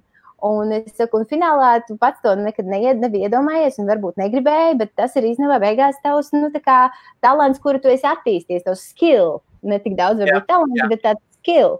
Un tad manā gadījumā, atbildot uz šo jautājumu, kas ir tas, ko es esmu attīstījis, ir, ka man vienmēr ir bijis padevusies mūzika un talants uz mūziku un arī uz solfeģo un tā tālāk. Un man ir sapnis vienmēr bijis, un es šausmīgi gribēju būt uz skatuves un dziedāt, nu, kā kopš es sev atceros. Tas ir viss, par ko es biju domājis. Uh, Bet nu, arī nu, scenārijas dzīvē saliekās tā, kā viņš saliekās. Jā, es darīju visu, es centos iet uz to, es uh, izdevu albumu, es rakstīju savu mūziku, jā, nu visu, visu, bet nu, tev vienkārši saliekās dzīve tā, kā saliekās.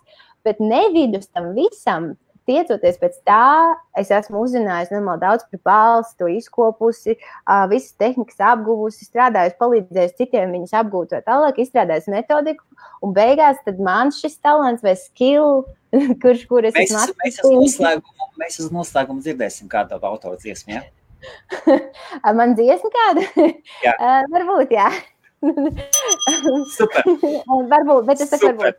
Paldies, sarunāts. Un, jā, nu tad, un man šis talants ir, jā, ir, ir pedagoģija. Un, nu, kā es saku, šī vocal coaching vai kā tad sauc. Bet, uh, bet es nekad to nebiju, nebūtu pati sev izvēlējusies, es nebūtu to iedomājusies, bet uh, pārsteidzošā kārtā man sagādā ļoti lielu prieku. Un uh, man tas sanāk, bet, ja man pirms 10, 15 gadiem prasītu, ko es gribu darīt, es teiktu kaut ko pilnīgi citu. Bet, nu, dzīve notiek tā, kā viņa notiek, un beigās īstenībā bieži vien pat labāk nekā tu būtu iedomājies. Šāds jautājums. Jā, protams, protams. Uh, nu, tas jau ir galvenais, vispār, ko, ar ko es nodarbojos. Es uzlaboju balsi. Līdz ar to katrs, kurš pie manis vēršas, uh, vēršas balss uzlabošanas nolūkos. Ir daudz dažādi versijas bijušas. Ir, bij, ir bijis arī, ka cilvēki uh, grib attīstīt savu runājumu balsi, ka oh. publiskā runa ir grūta un, un nogurst balss. Cilvēks neieredz. Tas ļoti daudz runā. Ikdienā taču visu laiku tev jārunā ir, nu, tā kā priekšā cilvēkiem, ja? Nē, es par citu, tad, ah, kad, no. tad, kad tu neieredzi savu balsi, ah. ir iespējams to mainīt? Jā. Vienkārši, nu, protams, ir kaut kādas lietas, ko nu, nevar izmainīt pilnībā. Ja mums paš, mūsu mutes dobuma forma ir tāda, kāda viņa ir, to mēs nevaram izmainīt. Ja? Uh, mūsu deguna dobuma forma ir tāda, kāda viņa ir, un to arī mēs nevaram izmainīt. Bet, uh, bet mēs varam. Tur visur ir muskulīši, saites, uh, jā, visādas vietas un lietas, kuras ir iespējams ar viņām manipulēt un viņas pārmainīt. Un tāpēc ir iespējams šī balss atdarināšana. Ja jūs noteikti esat redzējuši, tie jau YouTube ir pilns ar visādiem, kur viens cilvēks, tad viņš atdarina tādu, tādu, tādu, tur viens minūtes laikā, ja piecas dažādas dziedātājas vai runātājas vai reperis vai vēl kaut ko. Un, nu, kā tas būtu iespējams, ja, nu, ja nebūtu iespējams manipulēt ar šiem iekšējiem muskuļiem? Ja?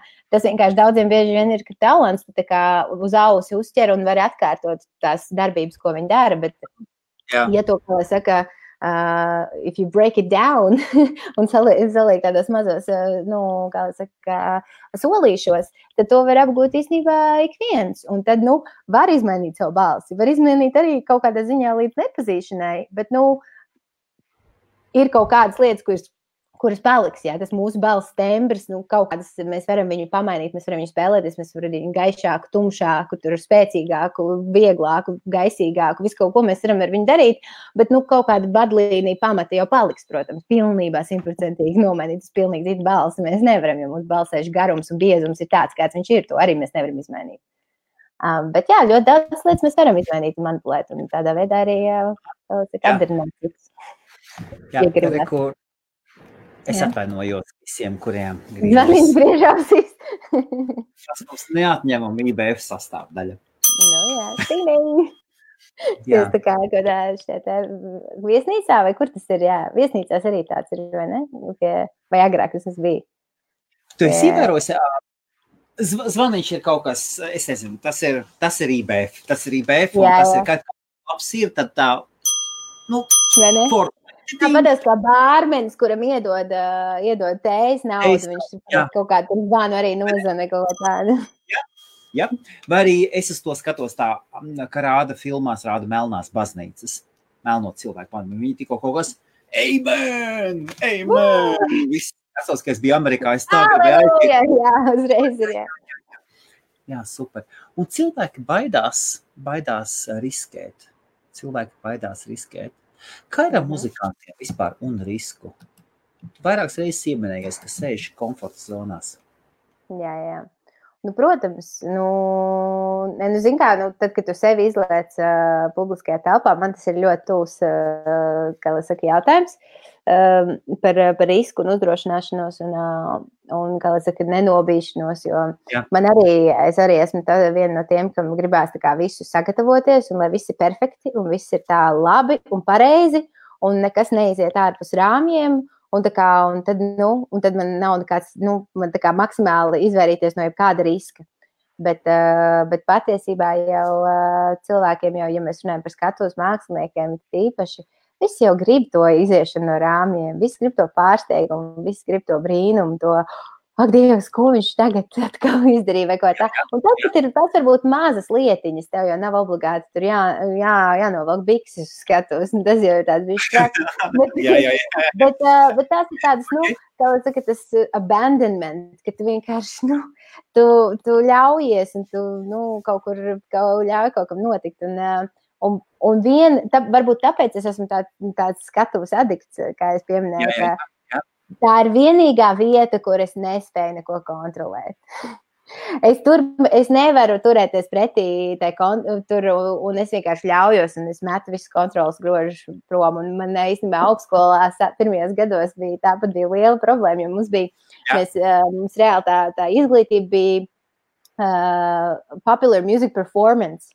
Un tā kā Aha. performance, līdz ar to mums trenēja jau, lai mēs tā kā pabeidzam, esam gatavi mūziķi. Uh, un mums jau ir tā skatuves pieredze, līdz ar to mums skolā bija iebūvēta telpa, kur bija skatuve ar gaismām. Un, uh, mēs mācījāmies kopā ar ģitāristiem, bunziniekiem, uh, pianistiem, basistiem. Un, uh, un visi, katru nedēļu mums bija viens skandarbs, ko visi iemācās savu partiju. Un tad pilnīgi random kombinācijās iet uz skatuves, vienkārši spēlē un par to saņem atzīmi. Tad mums dod feedbacku pedagogi tā tālāk. Un iedomājieties, ka kāds tas ir. Tu, ne, tu esi kā nu, mēģinājis, tu zini savu partiju, bet tas visu laiku ir tāda. Nu, tāda pārkāpšana sev pāri un tādām bailēm, jo tu vienkārši katru reizi tev ir citi cilvēki, ar ko tu spēlē, un uh, tu nezini, ko viņi darīs, kā tev ar viņiem jārēķinās. Tev jābūt dzīvam. Tu nevari tā kā iestudēt uh, to visu, un tad vienkārši iet un nolasīt to, ko tu esi iesidējis. Ja? Tev ir vienkārši visu, arī uz skatuves jābūt, jābūt dzīvam un jārēģē uz visu. Un, uh, un tur man gāja ļoti raibi, tāpēc, kad es sākumā man tā kā tās vokālās tehnikas vēl ļoti daudz nebija attīstītas. Bet tā skatuves tam trakumam un ļaut, ļauties tam un izbaudīt mūziku un, un, un to stilistiku un vispārējo, jā, tam es nevarēju pretoties. Un tad bija tā bieži vien, kad es tur visu kaut kādas brīnumus vokāli taisīju.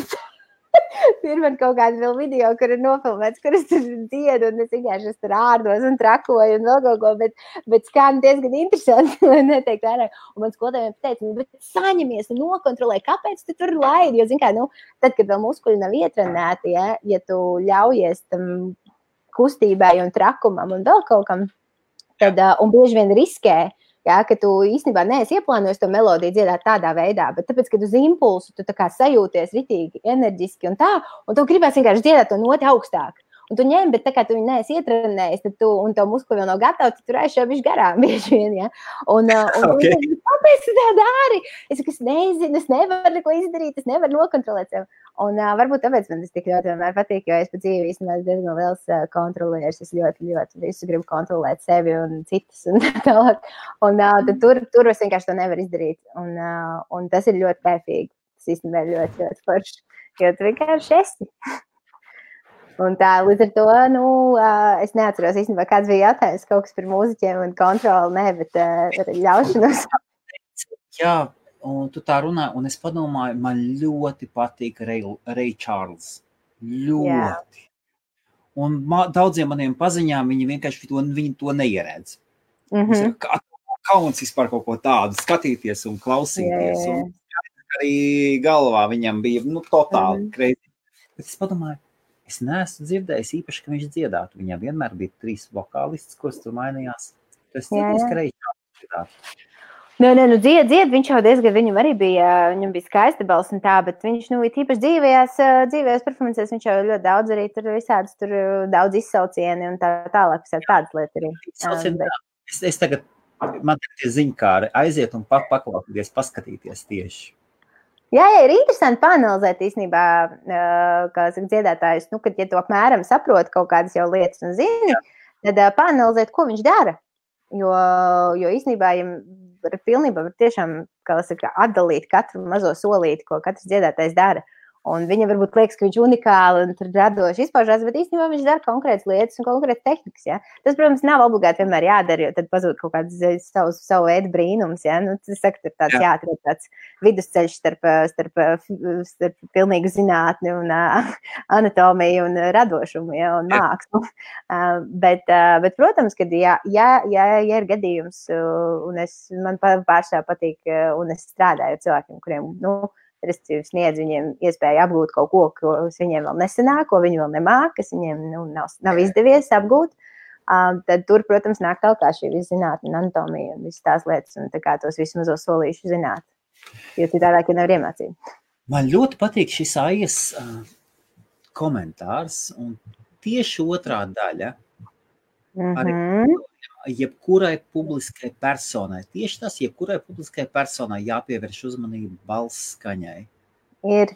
Un, uh, un tas nu, ir jau pat vesela runas mākslas, gan pedagogi, gan kursi un tā tālāk. Jā, Un aktieriem tas ir ļoti, nu, es to zinu, vienkārši man brālis mācās kultūras akadēmijā, un viņiem tur jau no pirmās dienas ir runas māksla, jā, jā. Un, un, un un tas turpinās visu gadu garumā.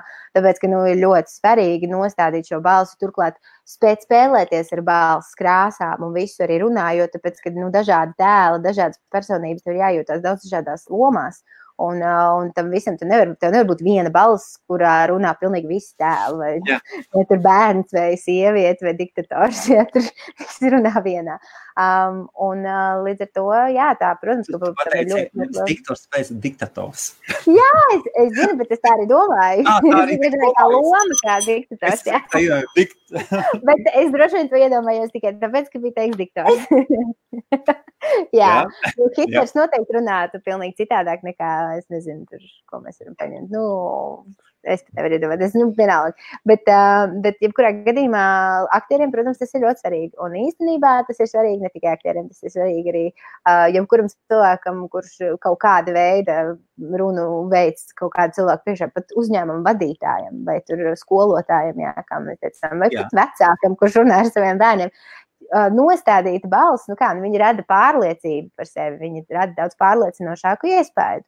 Un, um, Un, un, ja skolotājs, piemēram, runā vieglā tādā galvas balsī visu laiku, un bērni jums vajadzētu uzvesties daudz kārtīgāk, un varbūt beidziet klaigāt. Un, ja viņai apnika, ka tie bērni viņā neklausās, viņi saka, paliek arvien skaļāk, un tad tā skaņa paliek arvien riebīgāk. Jā, un Jā. tas, protams, ka nu, vajag tālāk nenāk. un tas arī nogurdina balsi, ja, un, un tā tālāk. Tāpēc, protams, ir, ir runai arī ir tehnikas, kuras, kuras, jā, kuras kuras ir svarīgas, lai, lai varētu nu, izteikties pārliecinoši un lai tas būtu piemēroti runāšanai publikas priekšā, nu, arī jā, vai diktoriem, vai skolotājiem, vai tā tālāk. Tā. Bet um, kas vēl ir interesanti, ka mēs ar manu brāli daudz esam runājuši. Viņš, kā, nu, viņš to runas mākslu ir apgūst ar runāšanu un meklējot tās skaņas, tad viņš man stāsta tos piemērus, un es kā klausos, un es savelku, tā kā, es saku, ah, nu jā Jo īstenībā runāšana, dziedāšana ir nu, nu kā, nu, vien, praktiski viens un tas pats. Nu, ja tā ņem, jo mēs izmantojam visus tos pašus muskuļus, tās pašas balsētas, visu. Tikai vienkārši dziedāšana ir vienkārši runas skaņa, pavilkt garāk un uzlikt uz kaut kādas nots. Jā. Ja mēs, mēs runājam, runājam, runājām, un tagad jau mēs dziedām. ja, nu, ka principā jau tas ir ļoti, ļoti tuvu. Un, un tad vienkārši var mācīties tās runas lietas un trenēt savu runāšanu pie pedagogiem, kas runas mākslas nodarbojas, bet var vienkārši mācīties šīs visas tehnikas eh, caur dziedāšanu, jo tas kaut kādā ziņā pat, manuprāt, ir vienkāršāk, jo dziedāšana ir kaut kas cits. Cilvēki vienmēr domā, runāt ir runāt un dziedāt ir dziedāt. Nu, tas nav tā viens, nu, tās divas dažādas lietas. Un dziedot, tu vari atmest savus ieradumus, kas tev ir izveidojušies runājot, jo runāt daudz vairāk dzīvē nekā dziedi. Un uh, dziedot, tu vari atmest šos uh, nu, saka, ieradumus, sākt eksperimentēt, izmēģināt to, to, to, un ar dziedāšanu nostādīt muskuļus, attīstīt un visu kaut ko tādu, un tad pēc tam to pielietot runā, tad, kad tu jau to esi izpratis savu dziedāšanu. Tā ka tas arī ir veids, kā, uh, kā to darīt. un to arī mēs darām. Kur un kā var pārbaudīt, vai būs ģeldīgs nu, mēs jau, jā, mēs jau visi tādā runājam par to, ka nav tāda lieta, tas viss ir mīts. Visi var dziedāt, visi var dziedāt arī forši un skaisti. Vienkārši mums katram ir tā mūsu groziņā ielikt kaut kādu konkrētu kombināciju ar lietām, kas mums padodas un nu, sanāk no dabas.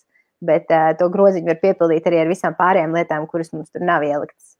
Un, uh, un vienkārši izējot no tā, kāda, tā, kāda ir, kāds tas groziņš saturs, jā, tad uh, nu, tad ir kaut kādas konkrētas lietas, kā veidi, paveidi, kā, kā šīs pārējās lietas te groziņā salikt. Bet, jā, dziedāt, dziedātājs var būt jebkurš, kurš vēlās. Protams, vienīgais, vienīgais arguments, kas attur no dziedāšanas vai kļūšanas par dziedātāju, ir, ka negribās vai to nedara. Tad, protams, nevar. Bet, ja dara un gribās un, un zina, kā, un ir kāds, kurš pasaka, kā vajag, tad var. Un kāda ir nākotne? Ja kāds grib būt, piemēram, restorāna dziedātājs vai kaut kādu mazu mm. koncertu dziedātājs, viņš zina, ka varbūt viņš uzreiz nebūs superzvaigzne, vēlas skatuvi. Viņš vēlas skatu, vēlas būt dziedātājs. Mm -hmm. Cik ilgi, cik, cik nauda un cik laiks ir jāieliek sevi? Nu, Nē, nu, naudas ziņā grūti to apjomu izmērīt, jo katrā valstī vēl tas būs cits. Un, nu, tur, jā, vai izglītība, cik maksā vai nemaksā, un tā tālāk. Tā tālāk ja, un pie kā tu mācies, un nu, tas viss tad, tas tāds grūti izmērāms. Bet uh, laika ziņā, nu, nu, pā, nu, va, nu ir uz, uz dziedāšanu ir attiecis vienalga gala beigās tieši tas pats ja tu gribi būt nu, profesionāls kaut kādā jomā, ir tas mērījums, ja starptautiskais kaut kāds, kad ir tev desmit tūkstoši stundas tā profesija jādara, nu, jā, jāpraktizē, lai tu varētu to saukt par profesionālu. O, desmit tūkstoši likums, jā. Jā, jā, jā. Nu, lūk, un tas pats jau attiecās arī uz, uz, uz šo lietu. Protams, ja tu bezmērķīgi tās desmit tūkstoši stundas dari vienu un to pašu, tad, protams, nekas tur tāds labs nesniegs. Bet, bet, bet, bet, nu, ja nu, jā, nu, kāds, ir, kāds, ir, kāds ir mērķis, bet principā neatkarīgi no mērķa, uh, labi dziedāt, nu, ir tikai viens veids, kā labi dziedāt, nu, lai tas ir patīkami. Tur nav, nav, kā, tur nav līmeņu. nav tāds, Jā. nu, tā kā, ah, nu, es, es gribu tikai bišķiņi labi dziedāt. tas nav tā, tev ir jāpārvalda balss, lai tu varētu smuki dziedāt. Līdz ar to vienalga, vai tu gribi būt pasaules slavens dziedātājs, vai tu vienkārši gribi nodziedāt mājās ballītē, vai pats sev savam priekam kaut ko foršu, tev vajadzēs tieši tās pašas lietas un tās pašas tehnikas. Nu, tā kā tur, tur nav atšķirības. Um, tāpēc tas kurs mums arī mēs viņu tā esam uzbūvējuši, un tāpēc viņš uh, ir domāts pilnīgi visiem, un, un nu, tā kā jebkāda veida sagatavotības, jebkāda, jebkādas profesijas, un jebkādā, arī jebkādām vēlmēm un mērķiem, tāpēc, ka, lai labi dziedātu, ir jāizdara konkrētas lietas, un tas nav, nav svarīgi, vai jūs gribat dziedāt restorānā, vai tur, vai tur, vai tur. Un tad, nu jā, runājot par par gadiem, kas jāiegulda, nu tāpat tās, tās tas savs laiciņš ir, ir jāiegulda, ir tie ceļi jau ir daudz un dažādi, bet tāpat ir, nu, ir sevi kaut kur, uh, ir viens ir jātīsta, tad pēc tam ir jā, jānotic sev, ka tu to vari, tad sevi kaut kā jāpasniedz, kaut kur jāiet, tad tur jāgūst pieredze, sākumā mazākām skatuvēm, tad vēl tur, jo skaidrs, ka viens ir tā balss pārvaldīšana, bet otrs Jā. ir uh, reāli, nu, pierast uz skatus darboties, jā, tā jau ir pavisam cita vēl lieta. Un tam arī vajag diezgan ilgu laiku, lai tu jūties pārliecināts un komfortabli uz skatuves. Var, var runāt publikas priekšā, arī starp dziesmām pateikt kaut ko, nevis tikai dziedāt un, un trīcēt aiz bailēm. tā kā, un tā, man, piemēram, arī, man, piemēram, šitādā formātā man ļoti patīk runāt. Uzlieciet man skatuves un vienkārši Es vienkārši tā negribu runāt. Es vienkārši maksimāli vienmēr izvēros teikt, pēc iespējas mazāk. Man liekas, vienmēr, ka tas izklausās drusmīgi stulbi un tā, ka tas vienkārši dziedāt, cik vajag, uz, uz kādu lielumu skatos. Bet, ja man kaut kas jāsaka, tad tur man arī mazliet ir vēl jāpastrādā ar to. Anija, Jā? runājot par dziedāšanu, slēgsim klāt sintēzatoru un visus pārējos labumus. Ui, nē, beidz, beidz, nē, nē, es neesmu gatavs. Tā jā, viena, kā, kā tev divas stundas, divas stundas runāšana ietekmētu? Um, Manu balss sagatavotību. Jā. Nu, jā, bet uh, manā gadījumā tas vairāk, es vienkārši esmu iesildījis to savu balsi tagad vēl uh, vairāk nekā, ne, nu, gan jau arī mazliet nogurdinājis, bet, nu, es tik, es tik skaļi un spēcīgi nerunāju, tā kā tagad, lai, lai tas man tādu ļoti, ļoti lielu, lielu traucējumu izdarītu. Bet, nē, nē, nu, tādu. Traucējums nav, jā? Ja? Nav, bet nē, šo, mums, šis ir. Mums ir pauzīt 5 minūtes, mēs varam ieturēt pauzīti. Nu, beidz, beidz, Helmut, nē, nopietni. Būtu kolsa. Anija, Anija saprot, šādu noslēgumu tas būtu. Es saprotu, es, es tev pilnībā saprotu, jā, bet... Uh... Un, un busulis sēž kaut kur un šitā saķēris galvu un domā, ko es tagad darīšu. Un kaut kas arī domā tā. Un Dons vispār es nezinu, domā, varbūt kaut kāds darbs jāatrod, tam menedžeri vai kas. Nu, nē. nu, nē, nē, mēs varam sarunāt kādu reizi, kaut ko tam līdzīgu varbūt tā, jā, jā, bet šovakar es, šovakar es nebūšu gatava vēl tādai avantūrai. es esmu, kā es teicu, uz skatuves es varu visu kaut ko, bet, bet dzīvē es ļoti, man ļoti patīk sagatavoties, un es neesmu, piemēram, um, mēs nesen runājām ar Edartu, ka ir cilvēki, kas var freestēlot, nu, kad, kas ir improvizatori. Un tad ir, eh, kur nav improvizatori. Es esmu šis neimprovizators. Es reāli, man, ja, ja man dod, eh, es varu freestēlot tikai tajā tēmā, nu, kur es tiešām visu zinu.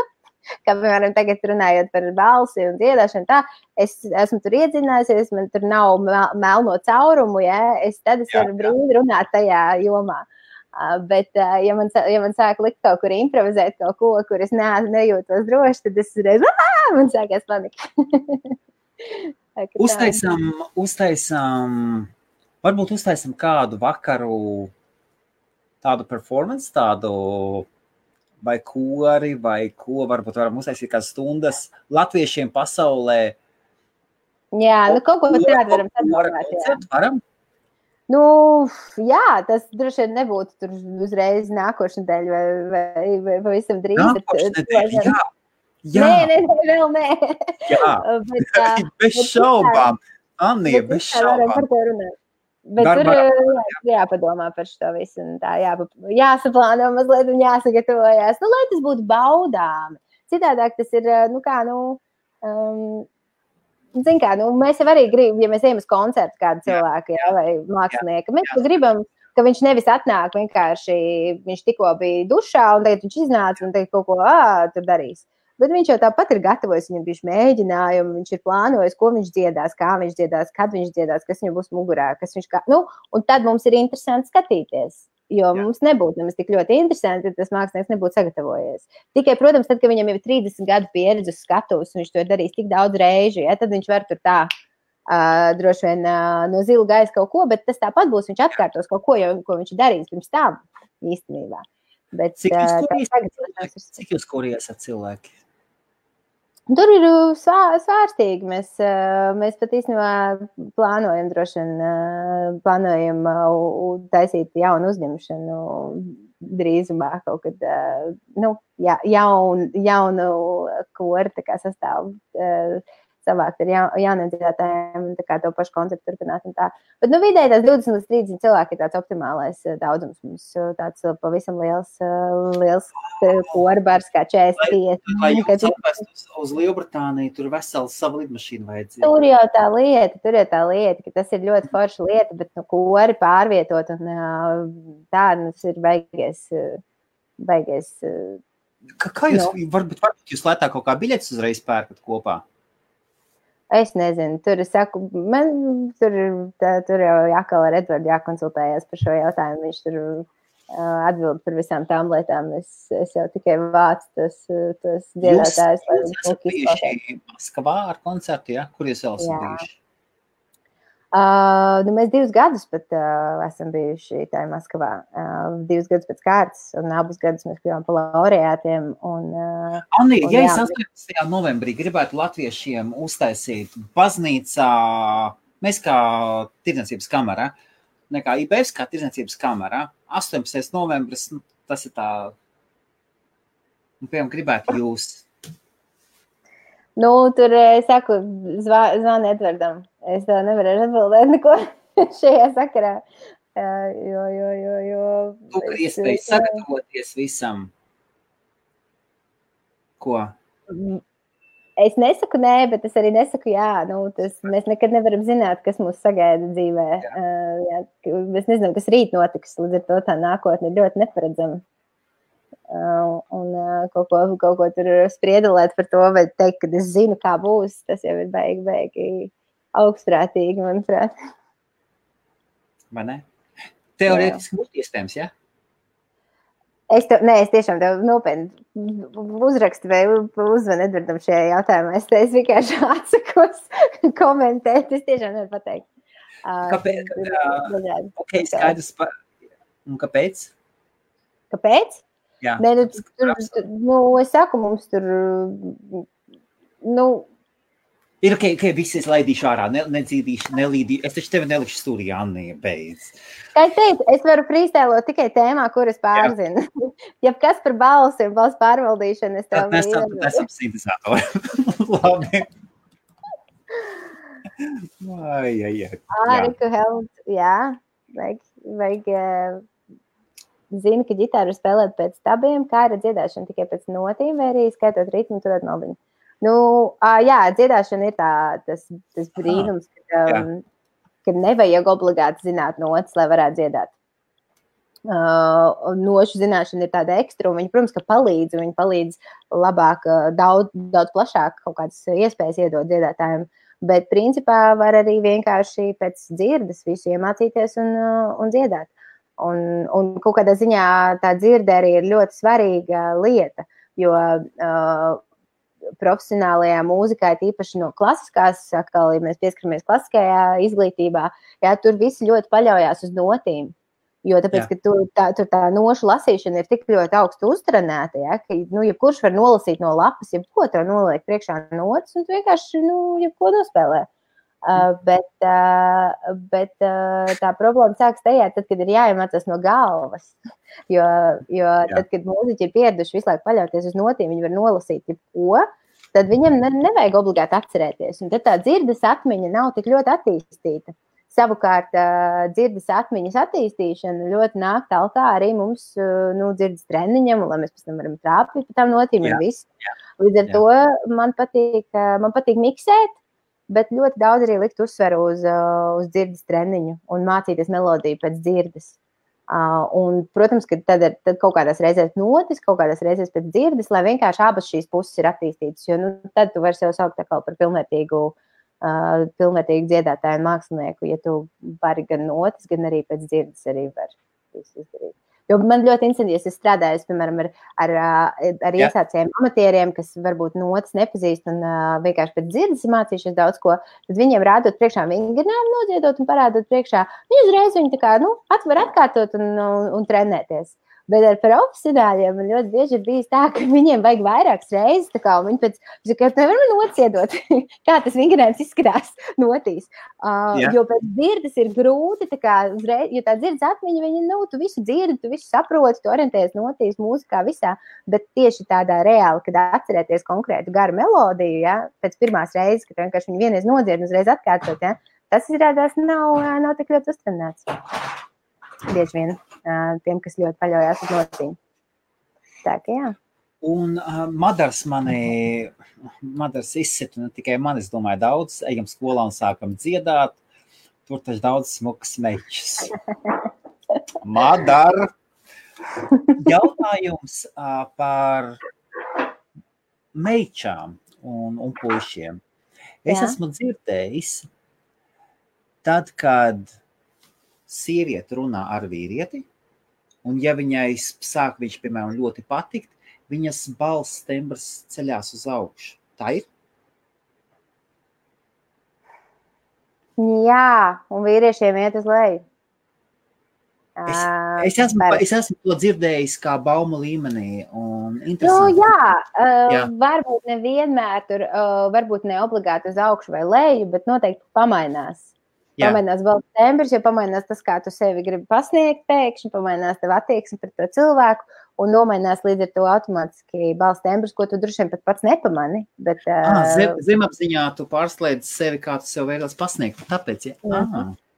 Jā, jā, jā, tāpēc, ka, nu, kā, nu, piemēram, ja mēs paņemam, ka vīrietis grib savaldzināt sievieti, tad uh, tas ir diezgan loģiski, ka viņš varbūt jā. gribēs savu balsi palikt mazliet zemāk.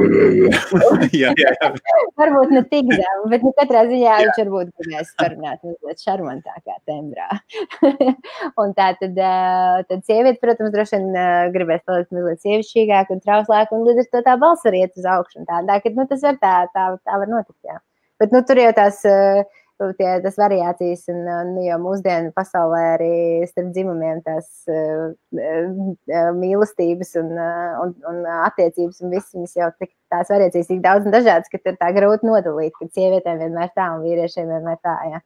Jā, jā. Tādā tradicionālā modelī, kad vīrieši un sievietes uh, kaut kādā savstarpējā komunikācijā tā var notikt. Jā. Mm.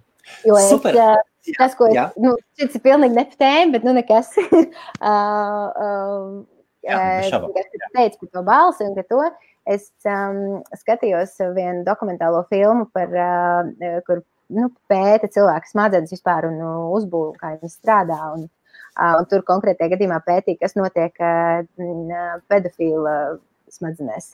ka tur ir, ka tā wow. nav tā, tā nav izvēle. Jā Tie ir vadiņi, Jā. kas ir otrādāk, tā kā nu, vienkārši smadzenēs, ko ne, līdz ar to tu nevari izārstēt. Un uh, viena no lietām, ko viņi teica par to balsi, ir, ka, uh, ka jā, ka, ka dabīgi, piemēram, ja sieviete, sieviete patīk vīrietis, un kā, vai, nu, šajā gadījumā viņi runāja par vīriešiem, jā, ka vīrietim, ja viņam patīk, ja viņam patīk sieviete, un viņš grib kā, nu, viņu savaldzināt, tad viņam, nu, balss, nu, paliek zemāk ar viņu runājot. Jā, jā. Un savukārt, ja viņš runā ar bērnu, Un mēs visi ar bērniem runājam, viņam savu balsi. Jā, jā, jā. Jā, jā, jā. Viņiem ir otrādāk. Viņi ieraugot bērnu, viņiem balss tembrs pazeminās, un viņiem tā kā notiek tās reakcijas. Tad, kad uh, heteroseksuālam vīrietim ieraugot, nu, sievieti, kas viņam patīk. Jā, tur tas ir viens no tādiem elementiem, ko bija. Pēc uh, arī interesanti, jā, kā. Kā, kā, kā, kā, var, kā, kā var noķert, kā var noķert, vai ne? Nu, nu, labi, tas nevajag tā uzreiz teikt, ka tagad jebkuram cilvēkam, kas runā zemākā balsī, ir bērni. Bet, uh, bet, protams, ka nē. Bet, nu, tu apsēdies, es te redzēju, ka no sākuma tu apsēdies, kā man patīk šādi sēdēt. Es tik cenšos, es atļaušos, es, es uz pašām sarunas beigām, es visu sarunu cenšos sevi noturēt. Man tā uh mhm. -huh. patīk šādi sēdēt. Oh. Jā, jā, tas ir jā, jā, jā. daudz Un tā, tā, kad, uh, nu jā. Tas. Un, jā. Anija, Liels, liels, liels paldies! E, es tik, tik sen, tik sen kopš pirmās tiešraizes, ko es toreiz netīšām redzēju. Jā. Un es, es skatījos un domāju, man būtu tik daudz jautājumu par to. Un sēdēt vienkārši un klausieties. Super. Nu, man, man prieks, jā, bija noderīgi un nebija garlaicīgi. Un, un tā, tas man priecē ļoti. Jā. Man vienmēr patīk padalīties ar kādu uzzinājusi vai izpratusi. Ja kādam noder, tad vēl labāk. Nu, viņš tam interesē. Uh, sekot var uh, Instagramā, uh, Atānija Kokara, uh, Atvokalmaster Latvija, uh, var sekot Facebookā, uh, Vokalmaster Latvija vai, uh, vai man atrast, jā, kā Anija Kokara Facebookā. Un, nu, galvenokārt tiešām silti iesaku visiem, kam ir kaut kāda interese un, par, par balsu dziedāšanu un visu to. Vienkārši dodieties uz vokalmaster.lv un, un, un vēl tas, ko, kas notiek, kad ir pieredzējāt, tad saņem bez, bezmaksas nodarbību jau vienu ar, ar interesantu tādu vingrinājumu kur var jau sākt trenēties un attīstīt savu balsi un tā tālāk. Tā ka ļoti, ļoti noderīgi tas viss ir un tur vēl, nu, ja gribās pēc tam turpināt un attīstīt savu balsi un izvēlēties kādu no programmām, tad laipni lūgt, bet līdz tam ir, var iegūt ļoti daudz foršas informācijas, kas tiešām, tiešām ir ļoti noderīgi. Tā kā visiem silti iesaku, ja ne, nekautrējieties, neesiet bikli, kā latvieši citreiz ir, bet jūs jau latvieši ārzemēs jau mazliet ir atraisītāki, man liekas, kļuvuši. Mums, mums vairāk nekā puse klausītāji ir, ir, ir Latvijā jau. IBF ah, mēs iesākām ar Lielbritāniju 90%, un jā. mums ir Latvija, un lielākā daļa Latvijas mums ir kurzemē, starp citu. Ah, interesanti. interesanti. Ļoti, ļoti interesanti kurzem, jā. Jā, nu redz kā. Nu, lūk, jā. tā, ka, jā, jebkuram ir interesi, tad nekas, nekas nu, būs, būs, būs baigi, baigi forši un interesanti nenožēlos. Gadījumu, un var dažos tavos video redzēt, ka tev notiek arī balss, balss apmācības. Jā, mājās, nu, redzi. Uh, es apmācu, vai ne mājās vai kaut kur citur. Jā, nu, kā arī, kad uh, ir, ir video materiāli no tā, kad es strādāju ar kādu, jā. bet, nu, jau arī var pavērot, piemēram, uh, gan Instagramā, gan Facebookā, Vokala Master Latvijā profilos. Uh, ir, ir, ir neliela tāda izgriezuma no, nu, no mūsu tām video nodarbībām, ko, ja iegādājas kādu no mūsu programmām, ko, ko saņem kā rezidenti. Un Jā. tur, piemēram, ir 20, 30 minūšu lekcija, tad tur viens minūtes garumā ir tāds, nu, kaut kāds tāds interesantākais momentiņš vai kaut kāds tāds mazu, ma, maza informācija ielikta. Un tad vienkārši gūt priekšstatu par to, kādas vispār ir tās uh, meistarklases mūsu video online un kā tas izskatās un kā tas notiek un tā. Tā kā droši, droši ejiet, pavērojiet, pastieties. Un tur tāpat ļoti daudz noderīgas lietas. Mēs arī jau pa, ieliekam visādus padomiņus un mūsu knipiņus arī iedodam, dodam mūsu Instagramā. Facebookā. Un ko Mārtiņam pateiks? Mārtiņš ir Lielbritānijā, viņš gatavs saņemties, viņš gatavs saņemties un Nu, bet tieši tāpēc jau tā online skola ir izveidota, ka to var darīt no jebkuras vietas. Nav robežas. Jebkurā tev vērtā laikā, jebkurā, jā, vairs uh, kilometri vairs nav šķērslis, nekas nav šķērslis, vienkārši. Jā. Uh, un, un tas labākais arī vēl, vēl pieminēt, tas ir, ka, nu, nav, nav jākaunās ne no viena, jo neviens tevi nedzird sākumā. tu vari viens pats Jā. visu izdarīt, attīstīt, un pēc tam, pēc tam dziedāt, un, oh, jā, nav, nu, tā kā nav tas, nav vienīgais, no kā jākotrēs no sevis, bet no sevis jau toči nevajadz, tiešām nevajadzētu kautrēties. tā kā, jā, viss. Sa satiekot šādus cilvēkus kā tevi, tas ir fantastiski. Tu redzēji, ticība cilvēcei tikai iet uz augšu kolosāli. No. Fantastiski. Tie tiešām, liels paldies! Paldies, nu, paldies maniem, manam, manam dzīves producentam. Arī ļoti liels, jo es, es tiešām, man viss šis ir interesējis, to visu darījis, bet uh, bez, bez, bez šī eņģeļa pieskāriena, kurš ieraudzīja to visu, ko es varu un zinu, un, un izdomāju, kā to visu salikt, lai tas tiek līdz vairāk cilvēkiem. Es nebūtu šeit arī nerunātu šobrīd laivā ar tevi. Līdz ar to milzīgs, milzīgs paldies Edvardam Kokaram. Viņš, viņš ir baigais. Liels paldies! Liels paldies! Liels dāvana! Un arī, un arī tev liels paldies! Paldies, un, tev, Helmut. Paldies par to, ka jā, un Mārtiņ, iespējams, tas viss bija, lai tev, Mārtiņ, būtu tu nokļūtu studijā. Varbūt, ko mēs Tiekamies meistarklasēs. es to saku visiem dziedātu gribētājiem. Paldies, vai arī 18. novembrī Londonā. To... Mēs, mēs pamēģināsim. Es, es, es pat nevaru iedomāties, kā mēs to varam vispār finansiāli pavilkt. Paskatīsimies, labi.